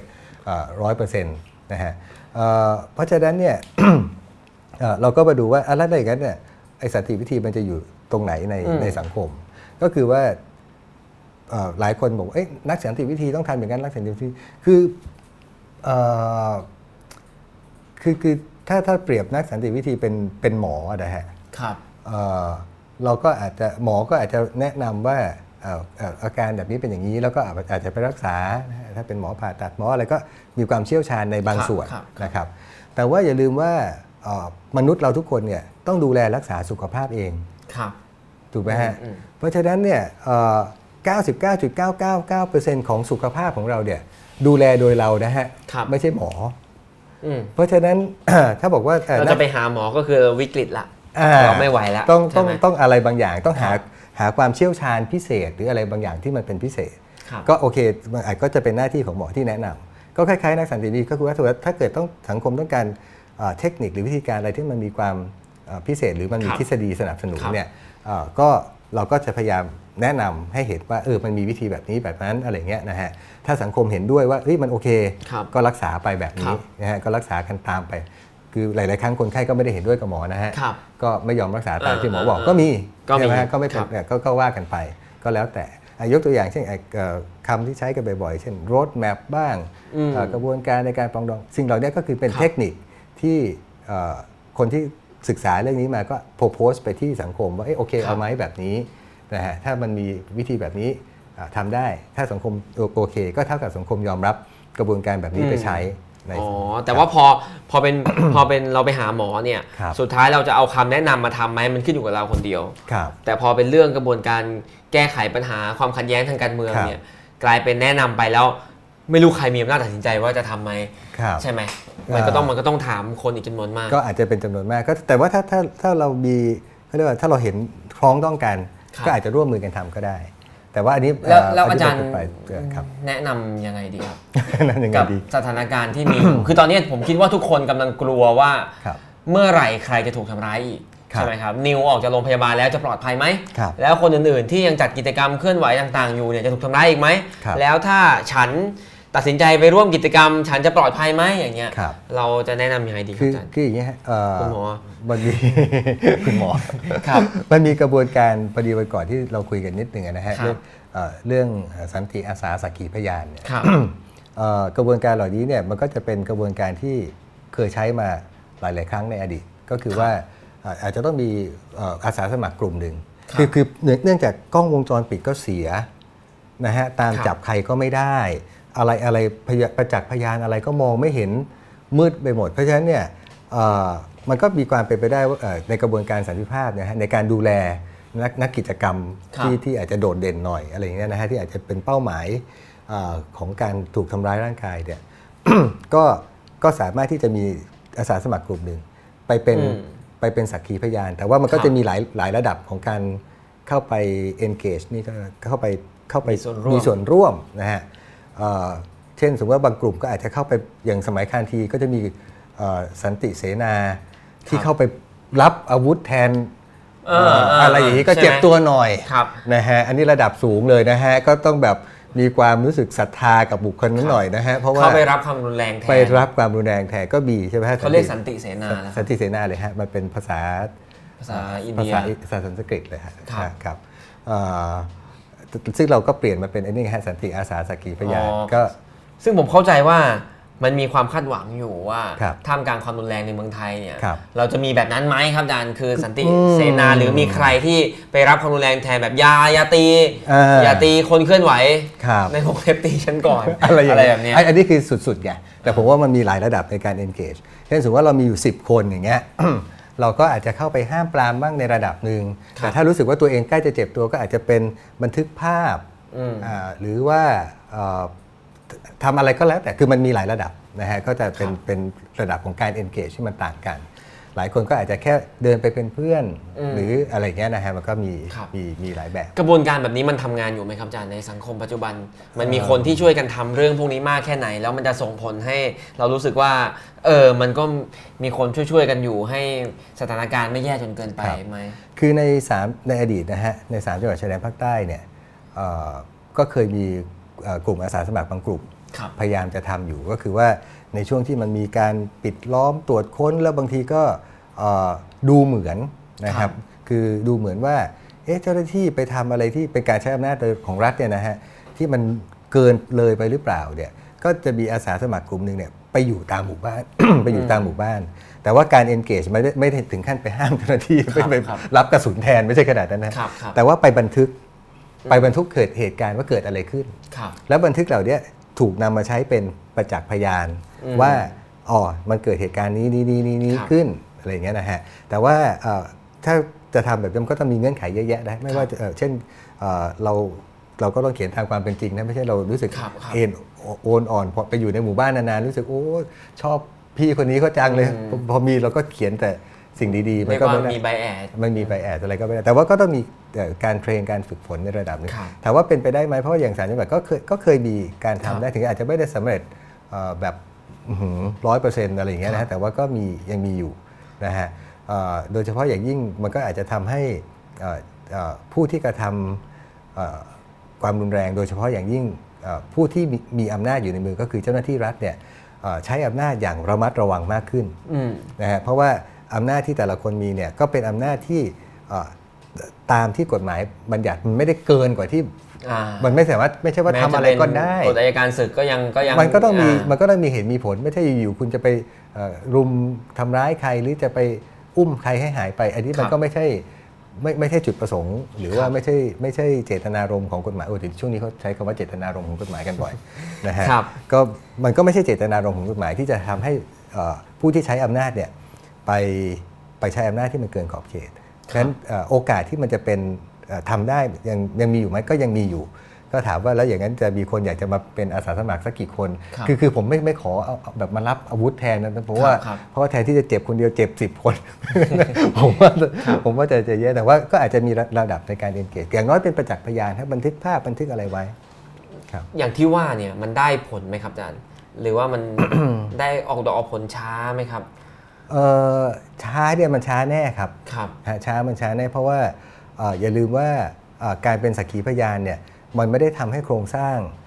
ทางอืมอำนาจเปลี่ยนครับไปมากนัก มันอาจจะมีการต่อรองนิดเดียวเท่านั้นเองก็คือว่าครับคนที่ใช้อำนาจเกินขอบเขตอยู่เนี่ยไม่สามารถที่จะใช้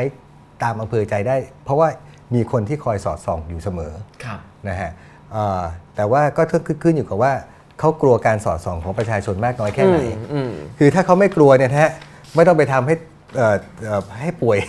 ให้ให้เจ็บตัวฟรีครับนะฮะแต่ว่าถ้าเขายังกลัวเอ่อกลัวกลัวการสอดส่องของประชาชนอยู่บ้างอะไรบ้างเนี่ยมันก็อาจจะอาจจะเป็นการสร้างความสมดุลของอำนาจขึ้นมานิดหนึ่งนะฮะจากร้อยต่อศูนย์ก็อาจจะเป็น 99 ต่อ 1 อะไรอย่างเงี้ยนะฮะหรือครับ90 98 ต่อ 2 ก็อาจจะมีความสมดุลขึ้นมา ในระดับหนึ่งนะฮะเอ่อแต่ว่าโครงสร้างทางเอ่อสังคมและการเมืองจริงๆเนี่ยมันก็ต้องอืมเปลี่ยนแปลงโดยเอ่อโดยวิถีกะวิถีทางอืมทางประชาธิปไตยโดยทั่วไปเนี่ยแหละฮะก็คือว่าเอ่อตราบใดที่เสียงส่วนใหญ่ อยากจะเห็นเอ่อพรรคการเมืองหรือนโยบายแบบไหนครับก็ไปไปเปลี่ยนกันตอนเลือกตั้งครับนะแต่ขอให้กกตนับคะแนนให้มัน work กว่านี้นิดนึงอาจารย์อยากคุยเรื่องนี้ผมเครื่องคิดเลขพกเครื่องคิดเลข ผมรู้อาจารย์อยากคุยเรื่องนี้คือนอกจากอาจารย์จะทำเรื่องสันติวิธีแล้วเนี่ยจริงครับๆอาจารย์เป็นคนหนึ่งที่ก็นั่งดูการเลือกตั้งเนาะแล้วก็ครับดูวิธีการคำนวณสูตร party list อะไรต่างครับๆครับการตอนหน้าดีกว่าเดี๋ยวเราต้องใช้โอเคประมาณ 2 ชั่วโมงหนึ่งอีกสักสองชั่วโมงสักตอนหนึ่งถึงแล้วเราจะมาอธิบายครับกติกาวิธีคิดคำนวณของของของกกตกันได้นะครับ ตอนนี้เรายังคุยเรื่องสันติวิธีอยู่นะครับครับสำหรับ ทางบ้านนะครับถ้าหากมีอะไรนะครับเราเริ่มคุยกันตั้งแต่ว่ามีเหตุการณ์ที่มีนักกิจกรรมถูกทำร้ายนะครับมีคนถูกทำร้าย แล้วนักสันติวิธีทำอะไร แนวคิดวิธีคิดสันติวิธีเป็นอย่างไรนะครับครับอาพอจะเอามาหยิบมาแก้ไขปัญหาทำให้เรารู้สึกใจชื้นขึ้นได้ไหมว่ามันมีทางออกอยู่บ้างนะครับผมขอถามอีกสัก2อสามคำถามครับอาจารย์ แล้วเดี๋ยวเราจะไปตอบคำถามทางบ้านนะครับ ซึ่งตอนนี้ก็มี มาพอสมควรแล้วใครจะถามอะไรครับรีบถามคำถามเข้ามานะครับ เดี๋ยวทีมงานเราจะเก็บคำถามเอามาถามกันครับนะครับ อาจารย์ครับอาพอพูดถึงสันติวิธีเนี่ยครับบางคนก็รู้สึกว่านักสันติวิธีเนี่ยเทคไซด์หรือเปล่าครับอ่าอันนี้ไปเข้าข้างฝ่ายนั้นฝ่ายนี้หรือเปล่าครับที่ฝ่ายนี้ก็ทำแบบนี้ออกมาพูดครับที่ฝ่ายนี้ก็ทำแบบนี้หายไปไหนไม่เห็นพูดอะไรอะไรอย่างนี้ฮะจริง ๆแล้วเส้นมันอยู่ตรงไหนครับ คือ ผมมีคำถามอะไรอย่างเงี้ยฮะครับเอ่อ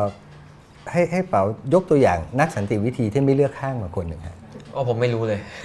เนอะหรือหรืออาจจะไม่รู้จักเออก็คืออะผมผมรู้จักนักสันติวิธีหลายคนถามว่าคานทีคานทีคานที่ทีที่ครับดังดังที่สุดมาเนี่ยคานทีเลือกข้างเลือกข้างไหมฮะเลือกข้างใช่ไหมใช่ไหมฮะเพราะเขาเลือกอยู่ข้างประชาชนชาวอินเดีย ใช่เลือกต่อข้างสู้แน่นนกับอังกฤษครับ สันติเออคานธีไม่ได้เป็นกลางนะครับ อ่า เพราะฉะนั้นเนี่ยนักสันติวิธีไม่จำเป็นต้องเป็นกลางครับ นักสันติวิธีไม่จำเป็นต้องเป็นกลางอาจารย์โคทมอารียาเป็นกลางไหมครับ เดี๋ยวเดี๋ยวยกผมมาเฉยเลย เดี๋ยวผมต้องโทรไปถามแกก่อนว่าแกเป็นกลางขนาดไหน อาจารย์ชัยวัฒน์สถาอานันท์เป็นกลางไหมครับ อันนี้ผมก็ไม่ทราบว่าแกอันนี้โอเคแต่ต้องไปถามแกเองครับ แต่โดยหลักคือนักสันติวิธีไม่จำเป็นต้องเป็นกลาง ไม่จำเป็นต้องเป็นกลางครับเอ่อหลายหลายคนจะอาจจะเข้าใจผิดว่านักสันติวิธีต้องเป็นกลาง ครับซึ่งไม่ใช่นะฮะเอ่อ การต่อสู้ของนักสันติวิธี 99%นะฮะอะไม่ถึงอาจจะเป็นสัก 90%ครับเป็นการต่อสู้อ่าแบบเลือกข้างอืมนะฮะเอ่อไม่ว่าจะเป็นมาร์ตินลูเทอร์คิงใครครัต่อใครเนี่ยฮะเลือกข้างทั้งนั้นนะฮะครับเพราะฉะนั้นเอ่อนักนักสันติที่นักสันติวิธีที่ทำตัวเป็นกลางเนี่ยจะมีอยู่กลุ่มเดียวเท่านั้น ครับ คือคนที่ทำหน้าที่คนกลางอืม คือหมายถึงว่าเป็นกกตหรือเป็นคุอะณไรอย่างเงี้ยคุณทำทำหน้าที่คนกลางเช่นคนกลางในการเจรจาอ๋อคนเอ่อหรือกกตที่ก็ทำหน้าที่คนกลางถ้าจริง ๆ แล้วก็ควรจะเป็นกลางครับนะฮะแต่ว่านักสันติวิจธีริงๆแล้วก็ควรจะเป็นกลางจริงเว้นๆไว้ก่อนไปเพราะมันไม่จริงต่อต่อต่ออ๋อโอเคโอเคนักสันติวิธีเดี๋ยวจะบางคนก็ต้องทำหน้าที่เป็นคนกลางต้องเอ่อต้องทำหน้าที่เป็นคนกลาง เพราะฉะนั้นถ้าคุณทำหน้าที่เป็นคนกลางครับคุณก็เป็นเป็นกลาง ทางอย่างน้อยก็เป็นกลางทางทางจรรยาบรรณก็คือวิชาชีพของคุณเองครับใช่ไหมฮะก็ก็เอ่อให้ซ้ายขวาเท่ากัน ไม่ได้หมายว่าอาจจะรักพี่เสียดายน้องหรืออะไรแต่ว่าเอ่อไม่ไม่ใช่จะชอบฝ่ายใดฝ่ายหนึ่งมากกว่าไม่ได้ แต่ว่าอย่างน้อยทางจรรยาบรรณต้องต้องมีความเป็นกลาง แต่ว่าที่เหลือเนี่ยสามารถเลือกข้างได้หมดครับนะฮะเพราะฉะนั้นเนี่ยเอ่อเราก็จะเห็นว่านักสันติวิธีบางทีก็เป็นแกนนำประท้วงอืมสไตร์บางอย่างอืมใช่ไหมฮะหรือว่าเอ่อยกตัวอย่างเช่นเอ่อผู้หญิงบางกลุ่มที่โดนกดขี่มากๆเนี่ย รวมตัวกันครับนะฮะแล้วก็บอกว่าไม่จะไม่มีอะไรกับสามีอืมอะไรอย่างเงี้ยเพราะว่าโดนสามีกดขี่แม่ก็อืมเรียกร้องสิทธิสตรี อันนี้ก็เลือกข้างทั้งนั้นนะครับก็เลือกฝ่ายผู้หญิงด้วยกันหรืออะไรเงี้ยมันมีวิธีการเยอะแยะมากมายที่ที่ที่สามารถจะเป็นวิธีสันติวิธีในการต่อสู้อืมนะฮะครับอ่าดูอย่างฮ่องกงอย่างเงี้ยนะฮะเขาก็สันติวิธีนะจริง ๆ แล้วแถมแถมถนนเขาสะอาดสะอาดนะฮะอืมผมอืมผมปลื้มมากเลยคือยกเว้นวันที่เขามีไอ้ไอ้แก๊สน้ำตาลนะฮะ ครับแต่ว่าวันที่เดินธรรมดาปกติเนี่ยคนเป็นล้านคนฮะครับเอ่อเดินแบบถนนสะอาดมากอืมอืมอืมของเราที่เวลาไปงานอะไรต่างๆว่าจะใหญ่ขนาดไหนนะฮะแบบงานแบบว่างานแบบเป็นหมื่นหรือเป็นพันหรือเป็นร้อยเนี่ยนะฮะเราก็เราจะเราจะทิ้งอะไรไว้เบื้องหลังเสมออมนะฮะเช่นขยะเป็นต้นครับ ซึ่งอาจารย์มองว่าอย่างครับอ่า ขบวนการฮ่องกงเนี่ยก็ครับเป็นการเคลื่อนไหวสันติวิธีแบบหนึ่งนะไปครับเดินบนถนนที่แล้วแล้วแล้วเส้นแบ่งอยู่หน่อยครับอาจารย์คือการที่เราไปเดินบนถนนเนี่ยครับมันก็ต้องปิดถนนแหละครับรถมันก็วิ่งไม่ได้ครับใช่ไหมคนแถวนั้นก็เดือดร้อนครับขายของไม่ได้ครับยังเป็นสันติวิธีอยู่ไหม หรือว่าถามต่ออีกหน่อย ถ้าเรายกระดับการชุมนุมครับอ่าไปเคลื่อนไหวไปประท้วงหน้าสถานที่ราชการเอาไปกันเยอะปิดสถานที่ราชการซะเลยครับอะไรแบบเนี้ยครับมันยังเป็นสันติวิธีอยู่ไหม คือไอเดียฮะไอตัวเส้นแบ่งเนี่ยมันพูดยากมากครับแต่ว่ามันมันจะมีวิธีการประท้วงอย่างสันติเนี่ยนะฮะก็คือว่าหนึ่งเนี่ยเรามีข้อเรียกร้องอ่านะฮะข้อเรียกร้องเนี่ยได้รับการตอบสนองมากน้อยแค่ไหนครับคือเราจะเห็นว่าหลาย ๆ ครั้งที่เอ่อการเรียกร้องของของเราเนี่ยนะฮะในม็อบหลาย ๆ ม็อบเนี่ยเอ่อมันเป็นการเรียกร้องที่มันไม่จบไม่สิ้นอืมนะฮะอันเนี้ยมันไม่ใช่วิธีมันมันไม่ใช่แนวทางของสันติวิธี เพราะว่าเอ่อ การเสนอข้อเรียกร้องแบบเอ่อได้คืบเอาศอกหรือโด่งข้ามคานเนี่ยครับไม่ได้ไม่ได้นับว่าเป็นสันติวิธีถึงแม้จะไม่ได้มีการใช้ความรุนแรงกันก็ตามครับครับนะฮะเพราะฉะนั้นเอ่อบางครั้งเนี่ยการยืดเยื้อหรือปิดสถานที่หรืออะไรก็ตามแต่เนี่ยโดยที่ไอ้คนที่ถูกเรียกร้องไม่รู้จะทำอะไรให้อะครับครับแล้วมันจะเป็นแล้วมันจะมันจะสำเร็จได้ยังไง เพราะฉะนั้นการเรียกร้องก็ถูกยกระดับขึ้นไปครับเรื่อยครับๆถูกไหมฮะอะ สมมติว่าถ้าเรียกร้องให้ยุบสภาเนี่ยมันไม่ยากครับคุณยุบได้นะฮะแต่เรียกร้องให้เอ่อเอ่อยังไงดีอะอะเรียกร้องให้คุณคุณเอ่อลาออกใครสักคนลาออกนี้ได้ไหมเอ่อถ้าลาออกนี่โอเคก็ได้ถูกไหมฮะมันก็มีง่ายๆงั้นก็ง่าย ๆ มันก็สามารถจะทำได้ หรือว่าอาจจะบอกว่าอะอะอาจจะมีเงื่อนไขหน่อยเช่นอะวันเดี๋ยวอีก 5 วัน 10 วันค่อยออกหรืออีกเดือน 2 เดือนค่อยออกอะไรก็อันนี้ก็เป็นเงื่อนไขย่อยในการเจรจาแต่ถ้าบอกว่าอ่าอะถ้าอย่างนั้นคุณ ต้องออกไปนอกประเทศให้หมด ครับ เฮ้ยอืมเฮ้ยเราเราแค่เป็นสมมติว่าผมผมเนี่ยโดนนักศึกษามาเดินขบวนประท้วงผมนะบอกว่าโอ๊ยเนี่ยทำงานเป็นอาจารย์ไม่ได้เรื่องคุณออกไปเถอะครับอ่าผมผมถึงจุดหนึ่งโอ้โหแหมมันจะขึ้นไปทำงานก็ไม่ได้ใช่ไหมมีนักศึกษาเป็นร้อยมานั่งชุมนุมอยู่อ่าหน้าบันไดตึก 3 วัน 5 วันสิอะลาออกก็ได้วะครับอ่าไปอยู่ทับที่อื่นหรืออะไรก็ได้แล้วแต่ใช่ไหมฮะเราก็ยังให้ได้ แต่ถ้านักศึกษาเรียกร้องบอกว่า คุณออกจากอาจารย์แล้วคุณต้องออกไปนอกประเทศด้วยอ่าอุ๊ยครับตายจะไม่ให้จะไม่ให้มีไม่ให้ที่มีที่ที่ยืนอยู่ในประเทศนี้เลยหรืออะไรอย่างเงี้ยอันนี้ก็จะเป็นเงื่อนไขที่ทำไม่ได้ ซึ่งเงื่อนไขในการชุมนุมแบบเนี้ยแหละฮะที่เราไม่นับว่ามันเป็นสันติวิธี เพราะว่าอืมคุณไม่มีทางลงให้ใครใดใครใครอืมใดๆทั้งสิ้นอืมนะฮะเพราะฉะนั้นเอ่อเราจะดูว่าเอ่อปิดที่ไหนหรือไม่ปิดที่ไหนจะอะไรด้วยต้องดูว่าเอ่อข้อเรียกร้องเนี่ยมันมีทางที่มันเป็นไปได้หรือไม่หรือไม่ด้วยครับอืมอืม โอเคครับครับ อาจารย์ครับอ๋ออีกสักคำถามหนึ่งก่อนที่จะไปตอบคำถามทางบ้านเนาะครับครับอ่าหน่วยงานรัฐครับนะครับ เวลาหน่วยงานรัฐเนี่ย เช่นตำรวจหรือทหารเนี่ยครับเขาเรียนสันติวิธีไหมคือจริงๆเขาก็อ้างเนาะครับคือไม่ว่าจะเป็นทหารของคอสชหรือตำรวจก็เองเนี่ยครับก็มักจะพูด บ่อยๆ ว่าพยายามแก้ไขปัญหาด้วยแนวทางสันติไม่ใช้ความรุนแรงอืมครับนะครับอันนี้เขาก็จะพูดบ่อยๆ แหละครับจริง ๆ แล้วเขาเข้าใจไหมแค่ไหนเขามีการเรียนการสอนไหมแล้วเขาเรียนเขาเรียนเรื่องพวกนี้กันยังไงครับครับคือคือมันก็มีหลายหลายหลายหลักสูตรนะฮะที่ครับที่บรรจุไอ้เรื่องความขัดแย้งสันติวิธีแม้กระทั่งสิทธิมนุษยชนเนี่ยครับเข้าไปในเข้าไปในเอ่อเอ่อในการเรียนหน่วยงานการสอนของหน่วยงานเหล่านี้ละอ่าทหารบ้างตำรวจบ้างอะไรบ้างเนี่ยมีอยู่นะฮะอ่าแต่แต่แต่คำถามที่บอกว่าเขาเข้าใจขนาดไหนเนี่ย อันนี้ผมก็สุดจะทราบได้ว่าเขาเข้าใจขนาดไหน แต่ครับแต่วิธีการเรียนก็เรียนคล้าย ๆกับกับหลักสูตรทั่วไปนี่แหละฮะอืมเพราะว่ามันก็เป็นเอ่อเนื้อหาพื้นฐานแบบเดียวกัน แต่ถามว่าเอ่อถามว่าเอาอย่างนี้ดีกว่าฮะตอนเนี้ยเปาเรียนรอดอไหมป่ะฮะเรียนครับ ตอนนี้ให้ยิงปืนในระยะสัก50เมตรนี่โอ้ยตอนนั้นจะเข้าเป้ายังยิงไม่ได้สักกี่สักกี่นัดอย่าว่าแต่ตอนนี้เลยแต่ว่าไอ้ตอนที่เรียนเรียนตอนที่เรียนก็ยังไม่ได้นะครัฮะบ ซึ่งซึ่งมันก็อาจจะแบบมันอาจจะในทางกลับกันนะฮะครับเขาก็อาจจะประมาณเนี้ยประมาณที่เรายิงปืนไม่เป็นหรือเปล่าอ่าถูกไหมฮะคือไอเรียนน่ะเรียนจริงครับ แต่ว่าอาจจะไม่ถูกจริตนะครับนะฮะเพราะว่ามันจริตเขาต้องต้องต้องใช้ความรุนแรงหรือเปล่าครับอะไรอย่างเงี้ยนะฮะอืมอย่างเราอย่างเงี้ยโอ้โห คือ คือพกปืนหรืออะไรเนี่ยเป็นอันตรายกับเตือตัวเรามากกว่าคนอื่นหรือหรือคนรอบข้างมากกว่า มากกว่าที่จะปกป้องชีวิตถูกไหมครัฮะบครับเพราะฉะนั้นไม่มีซะดีกว่า มันก็อาจจะเป็นอย่างนั้นหรือเปล่าอืมนะฮะก็ก็ดูจริตก่อนนะจริตครับเขาก็อาจจะเป็นประมาณนั้นครับส่วนมนุษย์ในธรรมชาติเกิดมาเป็นอย่างไร จะชอบใช้ความรุนแรงชอบใช้เหตุผลนี้เป็นทฤษฎีที่ยังอ่ายัก็ไม่ต้องนิ่ถกเถียงกันอยู่ครับ นะครับผมเอ่อแต่ไหนๆก็ไม่ได้ถามเนี่ยนะฮะครับอาจารย์เอ่อเอ่อไหนๆไม่ได้ถามแต่ว่าอาจารย์อยากอยากจะจะตอบตอบว่าอะไรครับอาจารย์เชิญครับอยากจะตอบว่าแล้วมันมีวิธีอื่นไหมที่เกี่ยวกับเรื่องไอ้ไอ้สันติวิธีหรืออะไรเนี่ยนะฮะครับคือก็ต้องถามก่อนว่า ถามว่าตอนเนี้ยระหว่างคนที่เกลียดประยุทธ์กับชอบประยุทธ์เนี่ยนะฮะครับ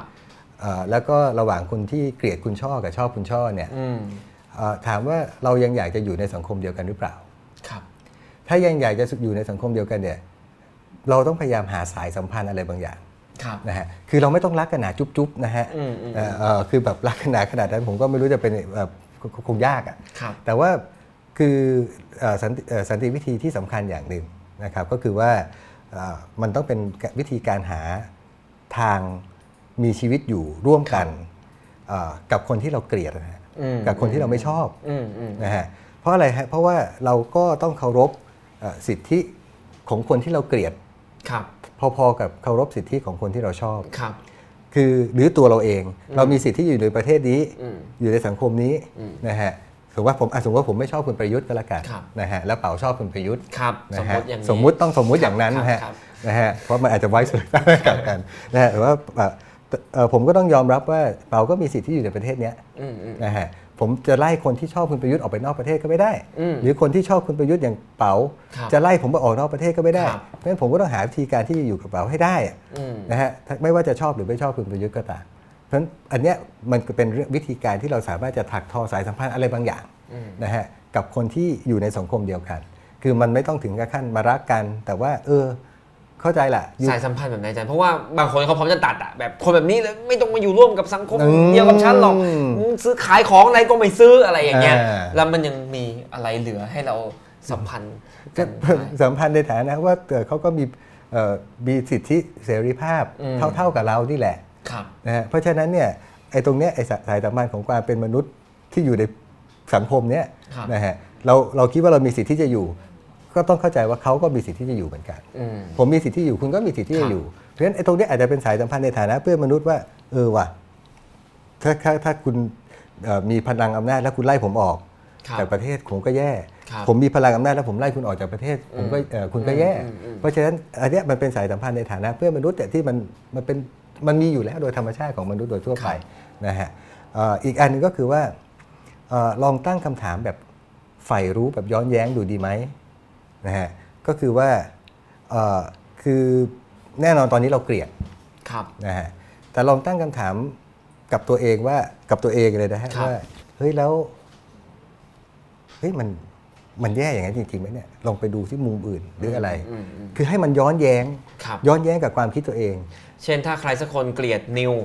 ครับ ก็ควรจะตั้งคำถามว่าอ่าเอ้ยนิวมันมันเลวร้ายขนาดนั้นหรือเปล่ายังไงเออหรือว่าเอาตัวเองไปอยู่ในสถานะเขา ครับเอ้ยไปดูที่สภาวะแวดล้อมของเขาเป็นยังไงแล้วถ้าเราอยู่ในสภาวะแวดล้อมแบบนั้นเฮ้ยเราจะเป็นอย่างนี้ไหมหรือเราจะแบบเอ่อหรือเราจะยังยังยังคิดอย่างนี้อยู่ไหมครับเราอาจจะยังคิดอยู่แต่ว่าเอ้ยเราอาจจะมีความเห็นอกเห็นใจเขาบ้างขึ้นมากขึ้นบ้างไหมอืมนะเราลองเออตั้งคำถามแบบย้อนแย้งหรือว่าเออลอง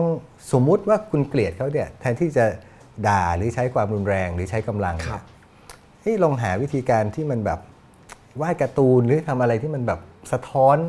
เพราะการการทำอะไรที่มันสร้างสรรค์เนี่ยมันต้องคิด 3-4 ตลบนะครับเช่นเช่นสมมติว่าผมผมเกลียดคุณเดี๋ยวผมเดินไปต่อยคุณนี่ไม่ต้องคิดอ่าแต่ถ้ามีคนบอกว่าให้ผมมาวาดการ์ตูนอันหนึงครับเพื่อที่จะจัดการคุณให้ได้หรืออมต่อว่าคุณได้เนี่ยโอ้โห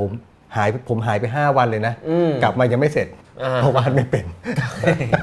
สมมติว่าอะสมมุติว่าสมมติว่าเป็นผมแต่เราต้องกลับไปทบทวนในรายละเอียดใช่ไหมฮะต้องไปกลับไปทบทวนรายละเอียดถ้ามันมีความคิดสร้างสรรค์ให้มันมีความสลับซับซ้อนครับลองลองวิธีแบบนี้ดูไหมอืมนะฮะอืมเอ่อแทนที่จะใช้วิธีรุนแรงเลยหรือครับด่าไปตรงๆเลยครับลองดูวิธีแบบนี้นะฮะครับอีกอย่างหซึ่งนึ่ยังถือเป็นสันติวิธีอยู่ แม้ว่าจะเป็นการวาดรูปด่านิวหรือด่าประยุทธ์ก็ยังเป็นสันติวิธีอยู่แต่แต่ว่าต้องมันต้องต้องมีความสร้างสรรค์นิดหนึ่งครับนะครับแต่ที่สำคัญมากเลยครับคือว่า เอ่อเวลาเราด่าคนอื่น หรือเราอยู่ในกลุ่มพวกเดียวกันเองครับอย่างตอนเนี้ยเปากับผมเนี่ยเอ่อค่อนข้างจะเป็นพวกเดียวกันเนี่ยนะเพราะว่านั่งอยู่ในรายการนั่งอยู่ในรายการด้วยกันครับเอ่อเราก็จะรู้สึกว่าเราปลอดภัยอ่านะฮะแต่ถ้าสมมติว่าวันเนี้ยเอ่อมันเป็นเอ่อมันไม่ใช่ one on one ใช่ไหมฮะครับมันเป็น one on three หรือ one on อ่า four เนี่ยครับเราก็จะรู้สึกไม่ค่อยปลอดภัยอืมเออลองลองดูนะฮะ ไปอยู่ในพื้นที่ที่มีแต่คนที่เห็นต่างจากคุณทั้งหมดเลยอืมอืมนะฮะอันนี้คือเรียกว่ายอมรับความเสี่ยงนะฮะครับ เพราะว่าอยู่กับพวกเดียวไม่มีปัญหาครับใช่ไหมฮะเราก็กอดกันรักกันครับอ่าแต่พออยู่กับคนที่แบบไม่มีใครชอบคุณเลย ผมเคยรอบหนึ่งครับครับอาจารย์ตอนนั้นเนี่ยผมตอนที่ประเอ่อประชาปฏิรัฐธรรมนูญนะครับครับเอ่อผมเนี่ยอยู่ฝั่งโหวตโนใช่ไหมครับครับแล้วก็ประมาณสัก 30เอ่อ ชั่วโมงสุดท้ายก่อนที่จะทับพูดไม่ได้เนี่ยครับครับเขาก็เชิญไปพูดที่ปทุมธานีอ่านะฮะซึ่งเต็มไปด้วยคนฟังที่เอ่อจะโหวต yes อาอ่านะครัฮะบครับและอีก 6 คนที่บนเวทีที่โหวต yes หมดอ๋อนะฮะแล้วผมก็ต้องพูดว่าทำไมควรจะโหวต no ครับโอ้โหมันเป็นอะไรที่แบบเสียวมากครับเสียวว่าจะลงจากเวทีโดนเหยียบครับนะฮะแต่ว่าแปลกมากนะฮะอืมคือสมมติถ้าเรายังยึดหลักการเนี่ย ลงจากเวทีไปเนี่ยยังมีชาวบ้านกลุ่มใหญ่ไม่ใช่น้อยนะมาถามว่าเอ๊ะจริง ๆ เราควรจะโหวตโนหรือ อืมอืมอย่างนึกในใจตอนนั้นถ้าให้ ให้ผมมีเวลาพูดอยู่สักสิบวันนะสิบวันเลยอาจารย์มตรงนั้นจะเปลี่ยนหมดเลย จะเปลี่ยนหมดเลยครับแต่ะมันฮะไม่มีเวลาเปลี่ยนทั้งจังหวัดเลยอะอ่าครับอืมแล้วก็คือว่าถ้าเราลองไปอยู่ครับท่ามกลางคนที่เห็นต่างเราอาจจะรู้สึกไม่แบบไม่ปลอดภัยบ้างครับแต่เราก็จะได้เรียนรู้อะไรบางอย่างครับต้องก้าวใช่ไหมครับข้ามจากพื้นที่ปลอดภัยของเราออกไปฮะครับเอ่อคุณที่เอ่อคนที่เอ่อไม่ค่อยชอบคุณประยุทธ์ลองไปนั่งดูคลิปคุณประยุทธ์เอ่อ สักพักหนึ่งชอบมากขึ้นเลยอาจารย์ เอาจริงเหรอนี่แนะนำจริงเราเหรอเราอาจจะเข้าใจเขามากขึ้นหรือว่า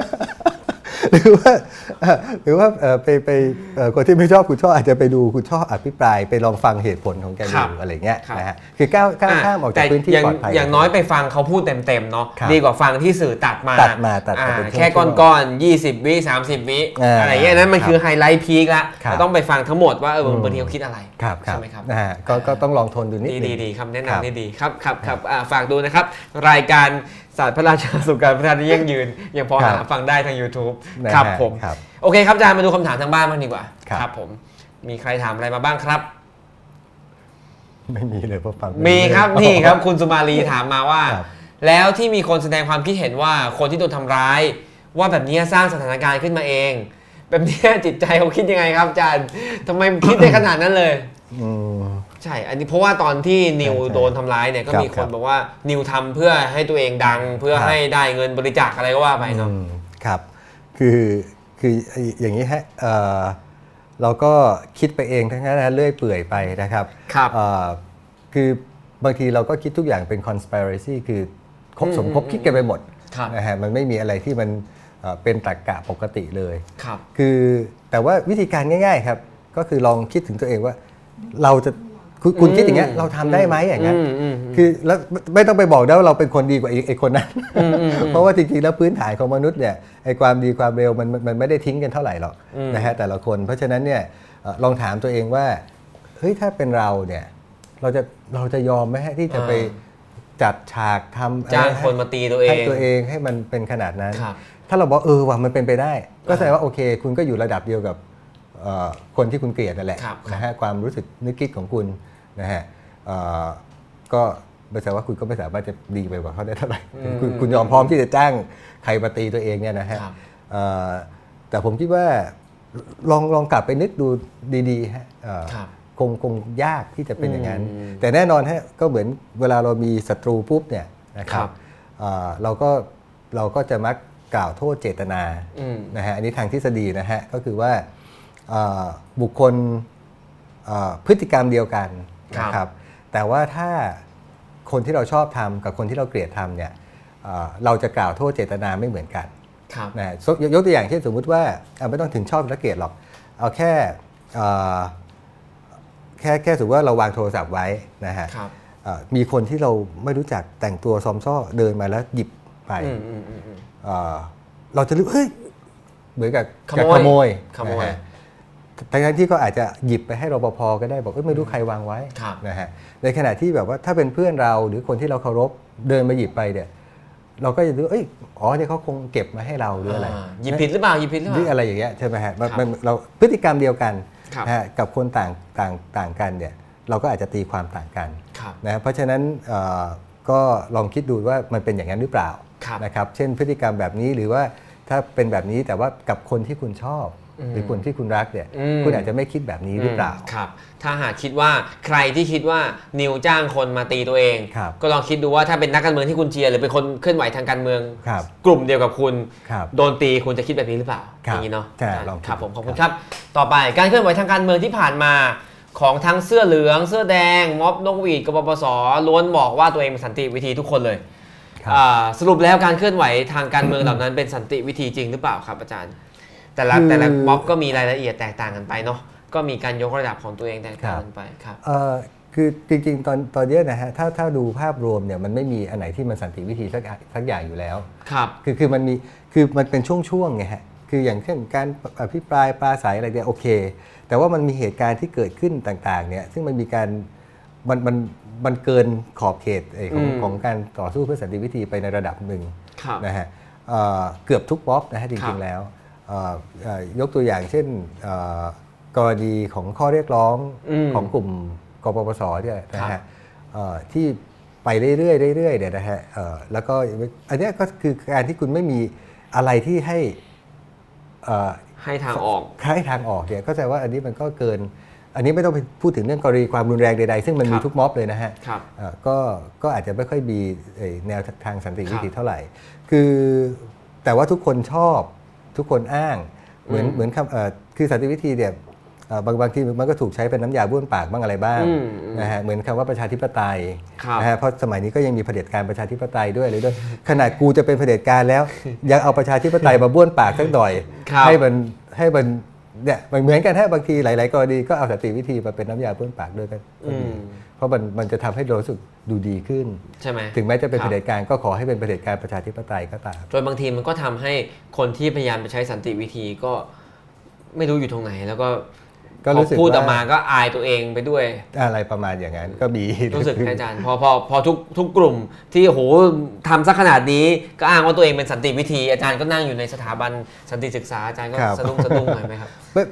ไม่ไม่ครับผมผมผมผมผมรู้สึกผมผมจะเข้าใจเพื่อนมนุษย์ในระดับหนึ่งก็แล้วแต่อ๋อหรือหรือว่าผมอาจจะเป็นคนเห็นแก่ตัวเยอะก็ได้เห็นยังเห็นแก่ตัวอ่าก็คือว่าคือขืนไปเอามากลุ่มเราก็กลุ่มอ๋อเราคนนี้ก็ปล่อยปล่อยไปไปกลุ่มมากครับนะก็แล้วแต่ใครจะอ้างนะครับครับผมคำถามต่อไปครับฮึบคุณบงกฎถามว่า หรือว่าประเทศเราจะแตกแยกเกินเยียวยา อันนี้ก็เป็นคำถามที่จริงๆผมถามแล้วนะครับก็คือผมถามว่ามันยังมันยังพอมีทางไหมครับอาจารย์ หรือว่าเราจะเกลียดกันแล้วก็ทำร้ายกันไปอย่างนี้เรื่อยๆเนาะคือคืออย่างนี้ฮะถ้าเราดูแอฟริกาใต้นะฮะครับ คนขาวคนดำนี่แทบจะไม่ได้อยู่ในบริเวณเดียวกันเลยนะฮะสมัยนี้หรือสมัยก่อนสมัยอดีตอดีตอดีตครับนะฮะเขาเขาเกลียดกันแม้กระทั่งไม่สัมผัสอะไรไม่ได้คือสัมผัสกันและคันทีเดียวครับนะฮะคือคือเอ่ออยู่บนคือ ที่อยู่ก็ต้องแยกกันนะฮะแยกกันขนาดนั้นเนี่ยเอ่อตอนนี้เอ่อก็กลับมาดีขึ้นมากเลยในระดับหนึ่งนะฮะสิทธิเสรีภาพอะไรต่างๆ มีความเท่าเทียมกันมีรัฐบาล ทั้งคนผิวดำคนผิวขาวก็ก็อยู่ในระบบการเมืองการปกครอง ไม่มีใครถูกกีดกันออกไปครับนะฮะเอ่อถ้าถ้าเขาแยกขนาดนั้นนะฮะเอ่อเราเนี่ยเอ่อก็มีทางเลือกสองทางครับลองดูให้แย่สักขนาดนั้นก่อนครับแล้วค่อยหาทางแบบเขาา หรือว่าตอนนี้เรายังไม่แย่เท่าไหร่เราก็ลองพยายามหาทางเนี่ยอืมตอนนี้ดีไหมอะไรอย่างเงี้ยฮะแต่หลาย ๆ ที่เนี่ยอาจารย์ผมถามต่อเรื่อยครับแต่หลาย ๆ ที่พอกว่าเราจะไปใช้สันติวิธี แล้วสันติวิธีจะได้รับความนิยมเนี่ยก็คือมันเกิดความรุนแรงเกิดความสูญเสีย ความเจ็บปวดมามหาศาลแล้วครับพูดอย่างนี้ถูกไหมเออ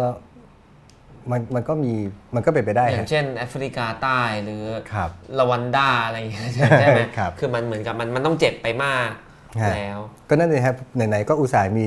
บทเรียนจากที่อื่นตั้งเยอะตั้งแยะแล้วครับนะฮะเราเราจะต้องไปตามอืมเดินตามรอยบทเรียนเหล่านั้นทำไมนะฮะครับและหลายๆที่ก็มีเอ่อการใช้สันติวิธีแล้วก็เอ่อ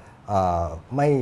ไม่ไม่เกินเลยไปถึงขั้นนั้น ก็มีอย่างเช่นในกรณีประเทศโปแลนด์หรืออะไรเนี่ยฮะครับมันก็ไม่ไม่จำเป็นต้องดันไปถึงจุดนั้นอะไรเงี้ยนะฮะเอ่อแต่ว่า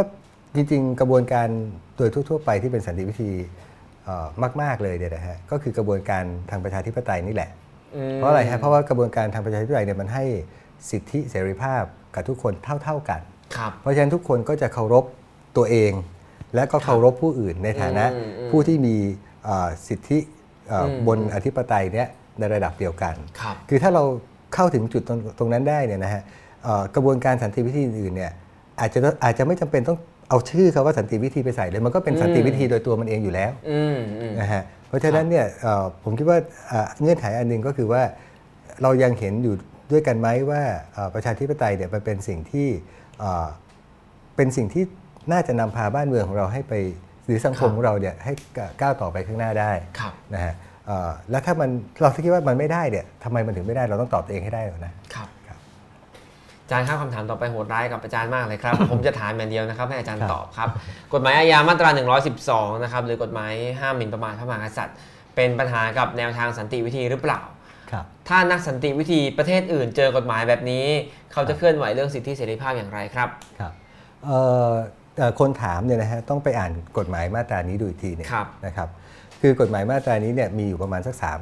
บรรทัดหรือสี่ครับบรรทัดผมครับจำไม่ผิดสั้นๆก็เองก็คือว่าครับเอ่อถ้าเอ่อเอ่อประประเอ่อดูหมิ่นประเอ่อไอ้อะไรมาดร้ายครับใช่ไหมครับเอ่อต่อเอ่อพระมหากษัตริย์พระราชินีเอ่อแล้วก็ผู้สำเร็จราชการแล้วก็องค์มกุฎราชกุมารเนี่ยครับเอ่อก็จะมีบทลงโทษตามนี้นี้นี้ ประมาณนี้ใช่ไหมฮะประมาณนี้เอคงรับจำคุก3ถึง15ปีครับครับสามประโยคนะฮะสามประโยคครับนะฮะเอ่อเพราะฉะนั้นเนี่ยเอ่อกฎหมายประเภทเนี้ยเอ่อปีก็เพื่อปกป้องไม่ให้ใครมาทำร้ายประมุขของประเทศครับนะครับหรือหรือคนที่เกี่ยวข้องกับประมุขของประเทศ ซึ่งหลาย ๆประเทศก็มีลักษณะคล้าย ๆ กันอย่างนี้อยู่เอ่อเพราะฉะนั้นกฎหมายเนี่ยอาจจะไม่ใช่ปัญหาโดยตัวมันเองครับเอ่อทั้งหมด แต่ว่าเอ่อวิธีการที่เอ่อ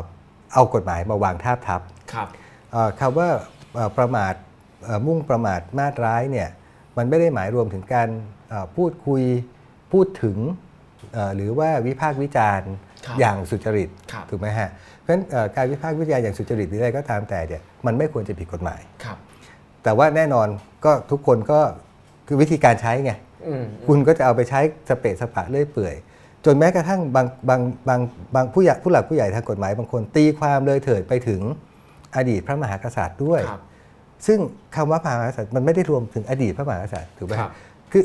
คือด้วยครับด้วยความที่ไอ้สังคมเรามันกระเดิดกระเดิดแบบเนี้ยก็คือว่าเอ่อจริงๆ กฎหมายบ้านเราเดี๋ยวมันดีมากเลยนะฮะในส่วนหนึ่งที่เป็นเรื่องของกฎหมายลายลักษณ์อักษร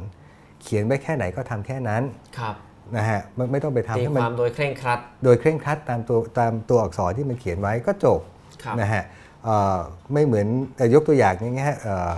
เอ่อเอ่ออะไรนะฮะไอไอเจตนารมณ์ในการคำนวณคะแนนเนี่ยนะฮะผมยังติดใจมากเลยนะฮะ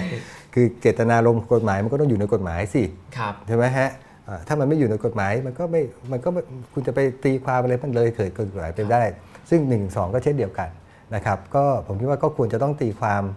ตามอักษรนั่นแหละฮะที่มันเขียนไว้ครับซึ่งผมซึ่งผมคิดว่าตัวอักษรที่เขียนไว้ก็ไม่ได้ไม่ได้เสียหายอะไรครับนะครับ อ๋อยกเว้นเอ่อยกเว้นกระบวนการพิจารณาอันนี้อาจครัจะบมีครับขอบคุณครับจริงครับๆผมถามต่อได้เยอะเลยอาจารย์จากคำตอบเมื่อกี้แต่ว่าเราไม่อยากออกนอกเรื่องมากนักนะครับครับเราไปเข้าต่อไปดีกว่าครับอะไรคือข้อจำกัดของสันติวิธีครับผมถามสั้นมากเลย ผมเข้าใจว่าคำถามนี้เนี่ยน่าจะมาจากข้อสงสัยว่าทำไมมันถึงทำงานไม่ค่อยได้ครับเอ่อคือจริงๆข้อเอ่อสันติวิธีมันก็มีข้อจำกัดเยอะแยะมากมายนะฮะเพราะมันเป็นสิ่งหนึ่งที่มนุษย์ครับ มนุษย์เอ่อทำเนี่ยเอ่ออันแรกก็คือว่าเอ่อคนในสังคมไม่เชื่ออ่าครับถูกไหมฮะเหมือนกันฮะประชาธิปไตยคุณไม่เชื่อในประชาธิปไตยคุณไม่ไปใช้สิทธิ์ใช้เสียงไม่เรียกร้องสิทธิเลย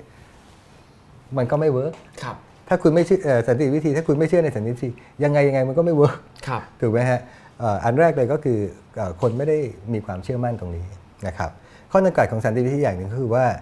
หลายคนมองว่า มันเป็นเทคนิควิธีการชั้นสูง อืม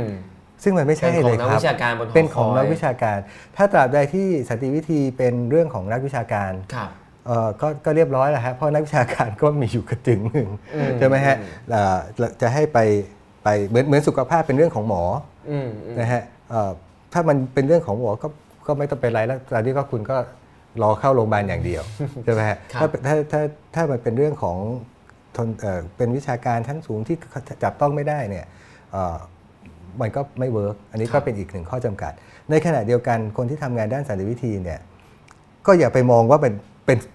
อะไรที่มันเลิศประเสริฐเลิศล้ำเหลือกำหนดประชาชนธรรมดาทั่วไปทำไม่ได้ไม่ใช่ฮะอืมอืมคือพูดถึงสันติวิธีก็พูดให้มันง่ายๆอืมเออทำอย่างเงี้ยทำอย่างง่ายๆเนี่ยนะฮะเอ่อถ้าจะจะถ้าสมมุติถ้าจะออกมาชุมนุมประท้วงตามท้องถนนตามท้องถนนเนี่ยนะครับทำยังไงล่ะ นะฮะเช่นสมมติว่าจะปิดกั้นถนนอืมก็เป็นกระบวนการในการเรียกร้องได้นะฮะอันนี้ก็ทำได้เหมือนง่าย ทุกคนก็ทำได้หมด ทุกคนสามารถจะออกมาปิดกั้นท้องถนนได้หมดโดยสันติวิธีได้หมดครับนะฮะซึ่งก็ทำให้มันง่ายอืมนะครับอันนี้คือข้อที่สองเอ่อข้อที่สามก็คือว่าเอ่อเรา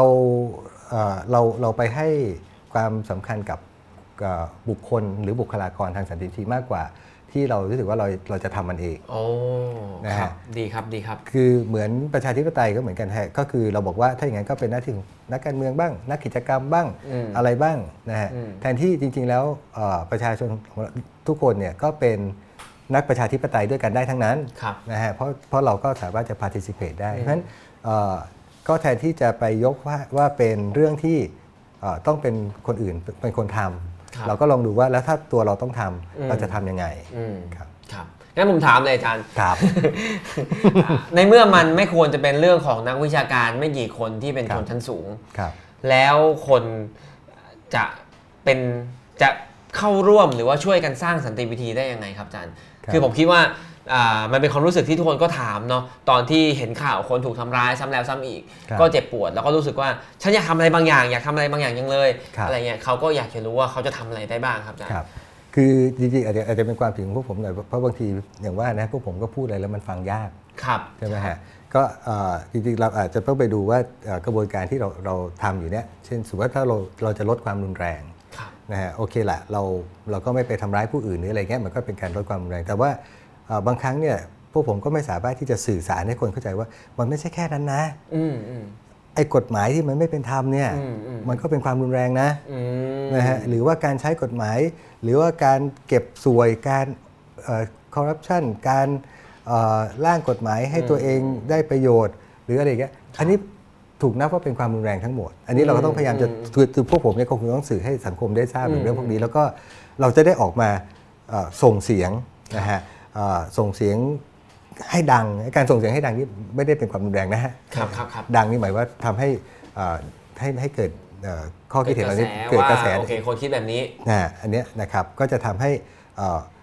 อันนี้ที่เรียกว่าความรุนแรงทางโครงสร้างมันลดน้อยลงครับแต่และที่สำคัญที่ทุกคนทำได้ง่ายมากเลยครับ ก็คือเรื่องทัศนคติครับนะฮะเพราะฉะนั้นเนี่ยเราอย่าไปอย่าเป็นคนที่ทำให้ความเกลียดชังมันโตต่ออืมนะฮะเอ่อคือ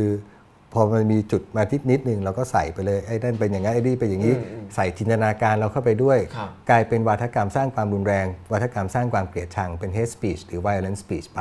เพราะฉะนั้นอันนี้เราทำได้ครับโดยตัวเราเริ่มได้ตั้งแต่อืมทุกนาทีก็ทำให้หนึ่งคือเราเปลี่ยนทัศนคติของตัวเราเองได้ในระดับหนึ่งครับนะฮะก็คือเอ่อเข้าใจผู้อื่นนะลองดูเข้าใจผู้อื่นมากขึ้น แล้วก็ไม่ได้เป็นตัวส่งต่อความเกลียดชังไปในสังคมมากมากอืมมากขึ้นมากขึ้นครับ ฟังอาจารย์ก็ดีดี แต่ว่าผมขอโทษเดี๋ยวผมขออีกสักคำถามหนึ่งครับผมค่อยทำเดี๋ยวค่อยเอาทั้งบ้านกลับมาต่อ คือพออาจารย์บอกว่าเฮ้ยเราก็อย่าส่งต่อเนาะบางคนมันก็รู้สึกว่าเฮ้ยมันไม่ใช่อะคือพอดูเฮ้ยจ่านิวถูกทำร้ายอย่างเงี้ยครับครับเออฉันก็โกรธไงต้องเอี้ยก่อนเลย เออ ฉันก็ต้องด่าอีกฝ่ายหนึ่งใครไม่รู้ที่ฉันจินตนาการแล้วว่าอืมว่าเขาเป็นคนทำอะครับเออเขาก็รู้สึกก็ต้องรู้สึกว่าทำกับ พวกฉันอย่างนี้อือฮึแล้วจะให้ฉันสันติกับคุณได้ยังไงอ่าคุณแรงมาขนาดนี้ฉันก็ต้องแรงกลับบ้างสิอืมอะไรเงี้ยมัครันบไม่ควรคิดอย่างนี้เหรอไม่ไม่ไม่ไม่ใช่บอกไม่ควรคือสมมุติว่าคือมันคิดได้ไงครับเพราะว่าผมผมเองก็ผมผมก็หัวร้อนบ้างอะไรบ้างครับครับแต่ถามว่าเอ่อคือคือไอ้คำด่าหรือคำต่อว่าเนี่ยนะฮะมันอาจจะไม่ได้สร้างความเกลียดชังเสมอไปครับแต่มันมีบางอย่างที่มันไปลดทอนคุณค่าความเป็นมนุษย์อืม บางอย่างเนี่ยอืมเอ่อซึ่งอันนั้นเนี่ยมันมันสร้างให้เกิดวัฒกรรมความเกลียดชังไงนะเช่นเราด่ามึงโอ้มึงเลวจังนู่นนี่นั่นโอเคมันก็มันก็ในระดับหนึ่งใช่ไหมแต่ผมว่าเฮ้ยไอ้พวกนี้มึงไม่สมควรจะเอ่อเป็นมนุษย์อยู่หรืออะไรเงี้ยอันนี้อาจจะ อาจจะเกินเกินไปนิดหนึ่งอืมอืมก็ก็ต้องดูนิดหน่อยก็ต้องมีมีเส้นมีเส้นของมีมันเส้นแต่อาจจะโมโหก็อาจจะด่าได้ด่าบ้างด่าด่าได้อยู่แล้วครับเพราะเราก็ด่าถ้าเราเราด่าไม่ได้สิแย่เพราะเราก็เอออืมคนทำงานสตรีวิธีก็ก็ด่าได้ด่าครับก็ด่าบ้างครับก็ด่าครับบ้างมนุษย์แค่หัวร้อนครับครับอาจารย์จบรายการอาจารย์ไม่โดนเพื่อนด่านะไม่ไม่มีปัญหาโดนด่าทุกวันไม่คนใดก็คนหนึ่งโอเคครับคำถามทางบ้านครับผม ใกล้หมดแล้วฮะบ่อยครั้งเราเห็นนักสันติวิธีไทยเสนอให้คู่ขัดแย้งทางการเมืองมาเจรจากัน โอ้ใช่ผมจำได้ครับ แต่ถ้าอีกฝ่ายหนึ่งถืออาวุธกับอีกฝ่ายหนึ่งมือมือเปล่าจะคุยกันได้ยังไงครับ คือคือฮะเอ่อเราเราก็ไม่ได้เอ่อคือการเจรจานี่ก็เป็นส่วนหนึ่งครับของสันติวิธีแต่ว่าเอ่อมันก็ไม่จำเป็นต้องเจรจากันเสมอไปครับใช่ไหมฮะเอ่อในบางกรณีก็ก็มีการ เอ่อเอาชนะค้าคารโดยการมีม็อบหรืออะไรก็ได้มันแล้วแต่อืมถูกไหมฮะแต่ว่าไอ้คำว่าเจรจาเนี่ยเอ่อมันมันมีทฤษฎีเรื่องการเจรจาอยู่เยอะมาก อันนึงเนี่ยที่นักสันติวิธีต้องทำหรือต้องทำให้ได้ก่อนที่จะเริ่มการเจรจา ก็คือว่าเอ่อสร้างความสมดุลของอำนาจครับก็คือว่าถ้าฝ่ายหนึ่งมีอาวุธอีกฝ่ายหนึ่งไม่มีอาวุธเนี่ยคุณต้องปลดอาวุธคุณก่อนแหละอืมคุณถึงจะมานั่งโต๊ะเจรจาได้อืมอืมเพราะฉะนั้นเอ่อคือคือไม่ใช่ไม่ใช่ว่าการเจรจาเนี่ย อยู่ๆคุณเดินเข้าไปในห้องแล้วก็เจรจาอืมคืออันเนี้ยที่ผมเรียนว่ามันอาจจะมีเอ่อเรื่องทางเทคนิคครับก็คือว่าเอ่อใครรู้ว่าเอ้ยเกิดเข้าไปมีคนกลางก็หนังเจรจาคุณเอาไอ้นั่นคุณเอาไอ้นี่อะไรเงี้ยมันไม่ใช่แค่นั้นอ่าเพราะฉะนั้นเอ่อมันจะมีเงื่อนไขอื่นๆนะฮะครับโดยเฉพาะอย่างยิ่งความเอ่อเรื่องความสมดุลของอำนาจเนี่ยครับมันจะสำคัญมากครับก็คือสมมติว่าคุณคนหนึงถืออาวุธคนหนึงไม่มีอาวุธเนี่ยถ้าคุณตราบใดที่คุณไม่ปลดอาวุธก่อนครับนะฮะหรือว่าตราบใดที่คุณไม่เอ่อ สร้างสมดุลอำนาจอะไรครับก่อนเนี่ยเอ่อการเจรจาก็จะไม่เกิดอืมปลดอาวุธนี่ไม่ได้หมายความว่าเอาปืนวางไว้หน้าห้องแล้วไม่เดินไม่เข้าไม่มาไม่ใช่คุยขนาดนั้นไม่ใช่นะฮะมันต้องมีในระดับหนึ่งครับเอ่อยกตัวอย่างเช่นถ้าถ้าถ้าถ้าจำได้ตอนปีปี 53 ใช่ไหมครัฮะบที่ฝ่ายนปชเอ่อเจรจากับคุณครับอภิสิทธิ์ใช่ไหมครับฮะอันนั้นเนี่ยเราจะเห็นว่าเอ่อในบริเวณที่ประชุมเนี่ยจะไม่มีกองกำลังทหารครับ ไม่มีม็อบ ไม่มีครับเครื่องบินเอ่อไม่มีเฮลิคอปเตอร์ไม่มีอะไรทั้งสิ้นครับใช่ไหมฮะก็จะมีคือเป็นพื้นที่ที่มีความสมดุลในระดับหนึ่งครับนะฮะเอ่อทางอำนาจและก็ทางการต่อรองอืมให้ให้คู่เจรจาได้มาอยู่อืมและรู้สึกปลอดภัยที่จะอยู่อืมครับผมครับโอเคครับคำถามต่อไปครับ ครับความคลั่งแคล้นของประชาชนในสังคมไทยที่ผ่าที่สะสมมาไม่ว่าจะขั้วการเมืองไหน คิดว่าวิธีการแบบไหนที่ยังสามารถจะนำไปสู่สังคมที่สันติได้ครับ เช่นฝ่ายหนึ่งบอกว่าจะเลือกตั้งอีกฝ่ายหนึ่งบอกเอาคนดีมาปกครอง มีทางออกที่มากกว่านี้ไหมครับ จริงๆ เมื่อกี้อาจารย์พูดมานิดนึงแล้วว่าเอ่อถ้าเรามีประชาธิปไตยมีสิทธิเสรีภาพ มันก็เป็นกระบวนการนำไปสู่สันติครับแบบหนึ่งใช่ไหมครับ คือคืออย่างนี้ฮะเอ่อเอ่อในเรื่องของประชาธิปไตยเนี่ย ประประชาธิปไตยไม่ได้ไม่ได้หมายความว่าจะเป็นตัวการันตีว่าเราจะมีแต่คนดีในสังคมนะฮะหรือว่าคนดีเข้ามา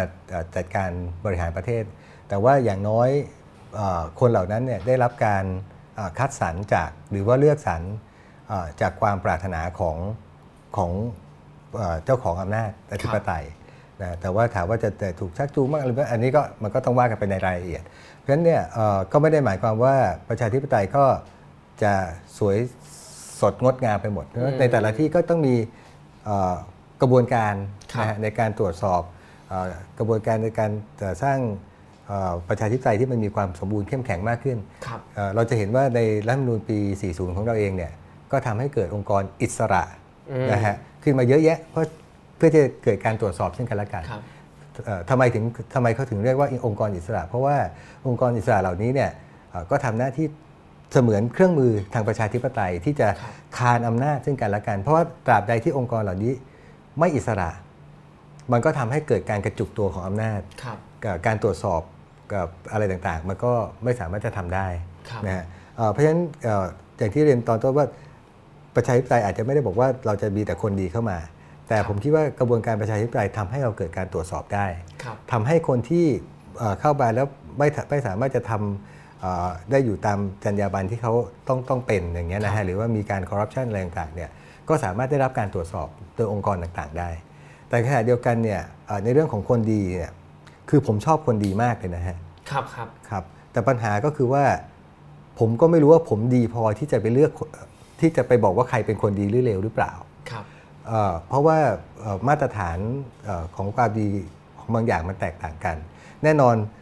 เราไม่เดินไปฆ่าคน อันนี้มันเป็นพื้นฐานแน่ครับๆอะแต่ถามว่าการที่เราไม่ฆ่าคนนี่เรานับว่าเราเป็นคนดีไหมอันนี้มันตอบยากมากอืมแต่มนุษย์ทุกคนไม่ควรจะฆ่าเพื่อนมนุษย์ด้วยกันครับใช่ไหมฮะเอ่อเราไม่ควรจะจับเพื่อนมนุษย์ด้วยกันไปขังโดยที่ไม่มีเหตุมีผลใช่ไหมฮะเราไม่ควรจะทรมานเพื่อนมนุษย์ด้วยกันอืมสิ่งเหล่าเนี้ยมันเป็นบรรทัดฐานที่คนธรรมดาสามัญก็ต้องทำครับเพราะฉะนั้นเนี่ยเอ่อ ไม่ควรจะทำร้ายกัน ไม่ควรทำร้ายเพราะกันเขาไปทำกิจกรรมอะไรอะไรอย่างเงี้ยก็เป็นมาตรฐานปกติทั่วไปของครับคนธรรมดาทั่วไปที่ควรจะต้องทำเอ่อยกตัวอย่างเช่นเอ่อมาตรฐานของคนดีของเราเนี่ยมันเริ่มเอ่อเพี้ยนฮะครับเอ่อเอ่อบางคนบอกว่าเอ่อการจอดรถให้คนข้ามถนนทางทางทางม้าลายเนี่ยวันนี้ฉันได้ทำดีแล้วอ่า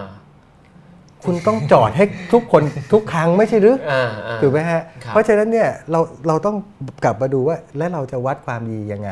แค่คุณทำตามกฎระเบียบกฎเกณฑ์กฎหมาย หรือว่าอะไรก็แล้วแต่ที่ที่สังคมยอมรับเนี่ยมันก็ไม่ได้หมายว่าคุณเป็นคนดีเสมอไป เพราะมันเป็นมันมันเป็นสิ่งธรรมดาที่คุณต้องทำอยู่แล้วครับถูกไหมฮะเอ่อเพราะฉะนั้นแล้วยังไงที่จะต้องดีคุณต้อง บริจาคแล้ว ถ้ามันแล้วถ้าจนเราทำไงไม่ไม่ได้บริจาคยุ่งเลย ไม่ได้เป็นคนดีเลยชาตินี้กูใช่ไหมฮะโอ้โทษทีหลุดไปนิดนึงครับใช่ไหมฮะหรือว่าเอ๊ะถ้าถ้าอย่างนั้นต้องไปต้องไปเป็นจิตอาสาไปโอ้แล้วถ้าร่างกายผมมันก็ไม่พร้อมที่จะเป็นจิตอาสาใช่ไหมฮะตอนนี้เดินแค่เมื่อกี้เดินมา 500 เมตรเกือบตายเหมือนกันจะไปจะไปจะไปเอ่อนะฮะจิตอาสาแจกของที่ผมก็คงลำบากเพราะฉะนั้นเนี่ยมันก็ต้องดูว่าเอ๊ะแล้วยังไงอะถ้าแล้วมันมีช่องทางยังไงที่ ซึ่งมันก็จะยากหน่อยครับเพราะฉะนั้นเอ่อเราอย่าไปกังวลว่าคนจะดีหรือไม่ดีนะฮะครับถ้าโครงสร้างมันพร้อมที่จะทำให้เกิดการตรวจสอบครับคนที่มันมันไม่ค่อยจะดีได้เนี่ยอืมนะฮะหรือคนที่สร้างปัญหาได้เอ่อผมว่าเอาเอาโครงสร้างเป็นหลักอืมในระดับหนึ่งดีกว่าครับแน่นอนโอเค เราก็อาจจะต้องไปฝึกฝนจริยธรรมอะไรต่างๆกันเนี่ยนะฮะก็ก็ดีนะฮะถ้าเราทราบซึ้งถึงจริยธรรมเหล่านั้นได้มันก็ดีแต่ว่าถ้าถ้าทำไม่ได้เนี่ยก็ให้โครงสร้างมันคอยควบคุมเราไว้ครับครับ ขอบคุณครับอาจารย์ครับครับ อีกไม่กี่คำถามแล้วครับ ครับครับอาจารย์อยากให้อาจารย์ช่วยเล่าว่าเวลาสอนทหารครับ ถ้าเราไปสอนทหารเรื่องสันติวิธี เขาจะมองสันติวิธีด้วยสายตาแบบไหน และถ้าเกิดเราเท่าที่อาจารย์เคยไปพูดเรื่องสันติวิธีให้ทหารเขามี reaction กับมันยังไงเขามีสายตา Interstellar เวิ้งว้าง หรือเขามีสายตาต่อต้าน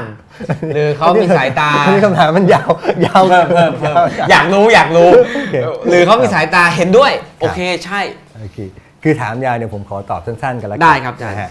ก็คือว่าเอ่อแรกๆเลยนะฮะเอ่อตอนที่คุยเรื่องสันติวิธีกับเอ่อทหารนะฮะโดยเฉพาะอย่างยิ่ง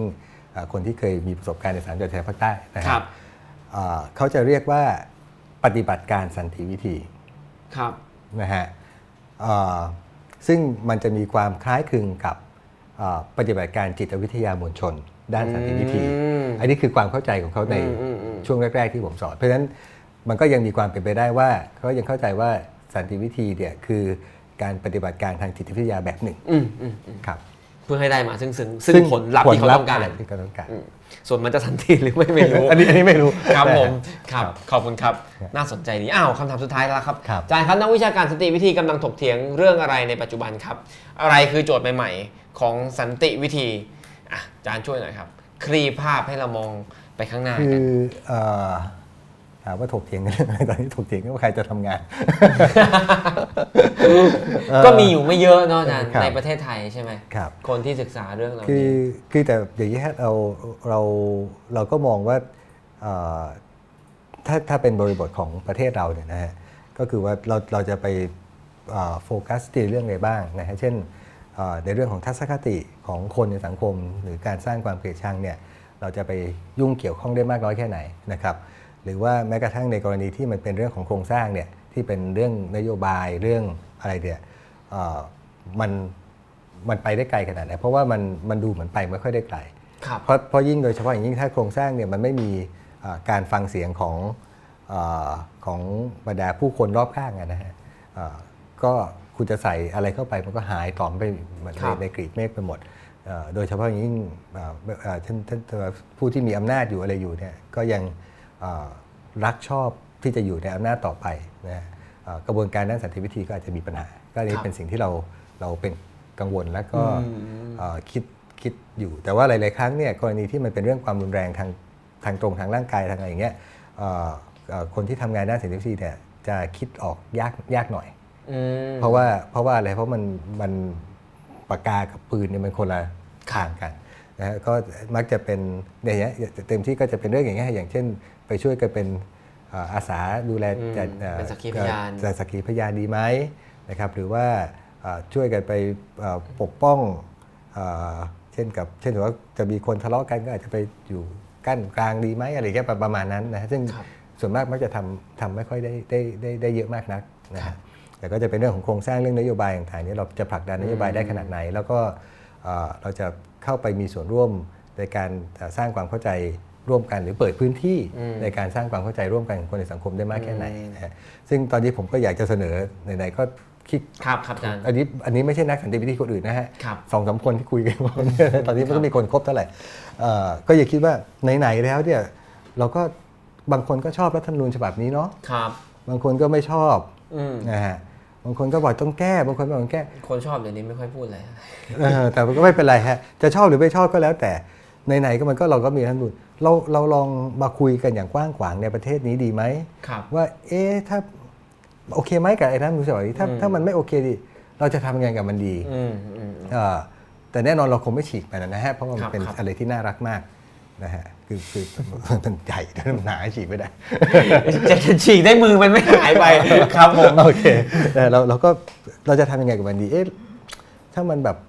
มันมีความผิดพลาดหรือมันมันมันไม่สอดคล้องกับเอ่อสังคมปัจจุบันยังไงเนี่ยเราก็ลองมาลองคิดหารือกันดีไหมก็คือไม่ว่าคุณจะชอบคุณประยุทธ์หรือไม่ชอบคุณประยุทธ์ลองหาอะไรที่มันเป็นเอ่อสิ่งที่ยึดโยงพวกเราอยู่ตอนนี้รัฐธรรมนูญนี่มันยึดโยงพวกเราอยู่นะเพราะมันก็ควบคุมอะไรลองมาดูซิว่าเอ้ยสมมติถ้าเกิดคุณอยากจะเอ้ยอยากจะได้รัฐธรรมนูญฉบับประชาชนดีไหมมันจะมีสสรไหมจะเลือกสสรกันมายังไง ลองคิด และพูดกันให้เกิดความอืมกว้างขวางครับก็จะเป็นพื้นที่ที่อืมเอ่อไม่ว่าคุณคนที่ชอบประยุทธ์หรือไม่ชอบประยุทธ์นะฮะหรือคนที่ชอบคุณชอบหรือไม่ชอบคุณชอบอาจจะได้มาพูดกันในเรื่องเดียวกันที่น่าสนใจนะฮะครับก็ลองดูว่าเราจะแก้รัฐธรรมนูญดีไหมอันนี้ตรงๆกันนะครัฮะบว่าผมนะฮะหรือแก้มาตราไหนดีผมว่ามาตราเดียวมาจากไหนครับ เรื่องการแก้รัฐธรรมนูญสองห้าหกอ่าสองห้าหกครับผม ขอบคุณครับอาจารย์ก็ครับคือเป็นมุมมองอีกมุมมองหนึ่งนะครับ ว่าสันติวิธีเนี่ยกระบวนการนำไปซึ่งสันติวิธีครับซึ่งเรียกว่าสันติภาพแล้วกัน ไม่ใช่ว่าเราจะต้องไปยืนขวางกระสุนเสมอไปครับแต่ว่าการแก้ไข ในทางโครงสร้าง การสร้างโครงสร้างที่เป็นประชาธิปไตยที่ทุกคนมีความเท่าเทียมกันครับยกเลิกกฎหมายที่ไม่เป็นธรรมต่างๆ ก็เป็นครับกระบวนการเป็นงานของนักสันติวิธีด้วยครับนะครับครับอ๋อครับอาจารย์ฝากมันด้วยแล้วกันไม่ใช่งานของงานนะฮะเป็นงานของงานสันติทุกคน เป็นงานของทุกคนครับแต่ว่านักสันติวิธีไม่ใช่เฉพาะนักวิชาการไม่กี่คนครับครับแต่นักสันติวิธีสามารถเป็นทุกคนได้ที่ใช้กระบวนการสันติในการแก้ไขปัญหาเนอนแล้วก็สิ่งหนึ่งที่อาจารย์ฝาก พวกเราไว้ในวันนี้แล้วผมชอบมากๆ คือว่าเอ่อเราต้องลองออกจากพื้นที่ปลอดภัยของตัวเองครับไปอยู่กับคนอื่น ไปลองเข้าใจคนที่เขาคิดต่างกับเราครับบ้างนะครับ แล้วก็อ่าอาจารย์ก็เน้นย้ำเสมอนะครับว่าให้เราไปถามตัวเองนะครับกลับครับไปถามตัวเองดูว่า เราพร้อมไหมที่อยากจะใช้สันติวิธีไหมครับตราบใดที่สังคมทุกคนกลับไปถามตัวเองแล้วแล้วเรายังบอกว่าไม่ฉันโกรธมาก ฉันเกลียดมาก ฉันอยากใช้ความรุนแรง อือฮึเมื่อนั้นมันก็ไม่มีหรอกครับสันติวิธีใช่ไหมครับ ครับ แล้วก็อ่าสำหรับนักวิชาการทั้งหลายที่ศึกษาสันติวิธี อาจจะเป็นแค่หมอเป็นคนให้คำแนะนำครับ ส่วนที่เหลือก็คืออยู่ที่สังคมทั้งสังคมเองว่าจะตัดสินใจแก้ปัญหาต่างๆ ที่เกิดขึ้นด้วยสันติ หรือว่าด้วยความรุนแรง ครับ นะครับอ่าแต่ว่าที่แน่ ๆ ตอนนี้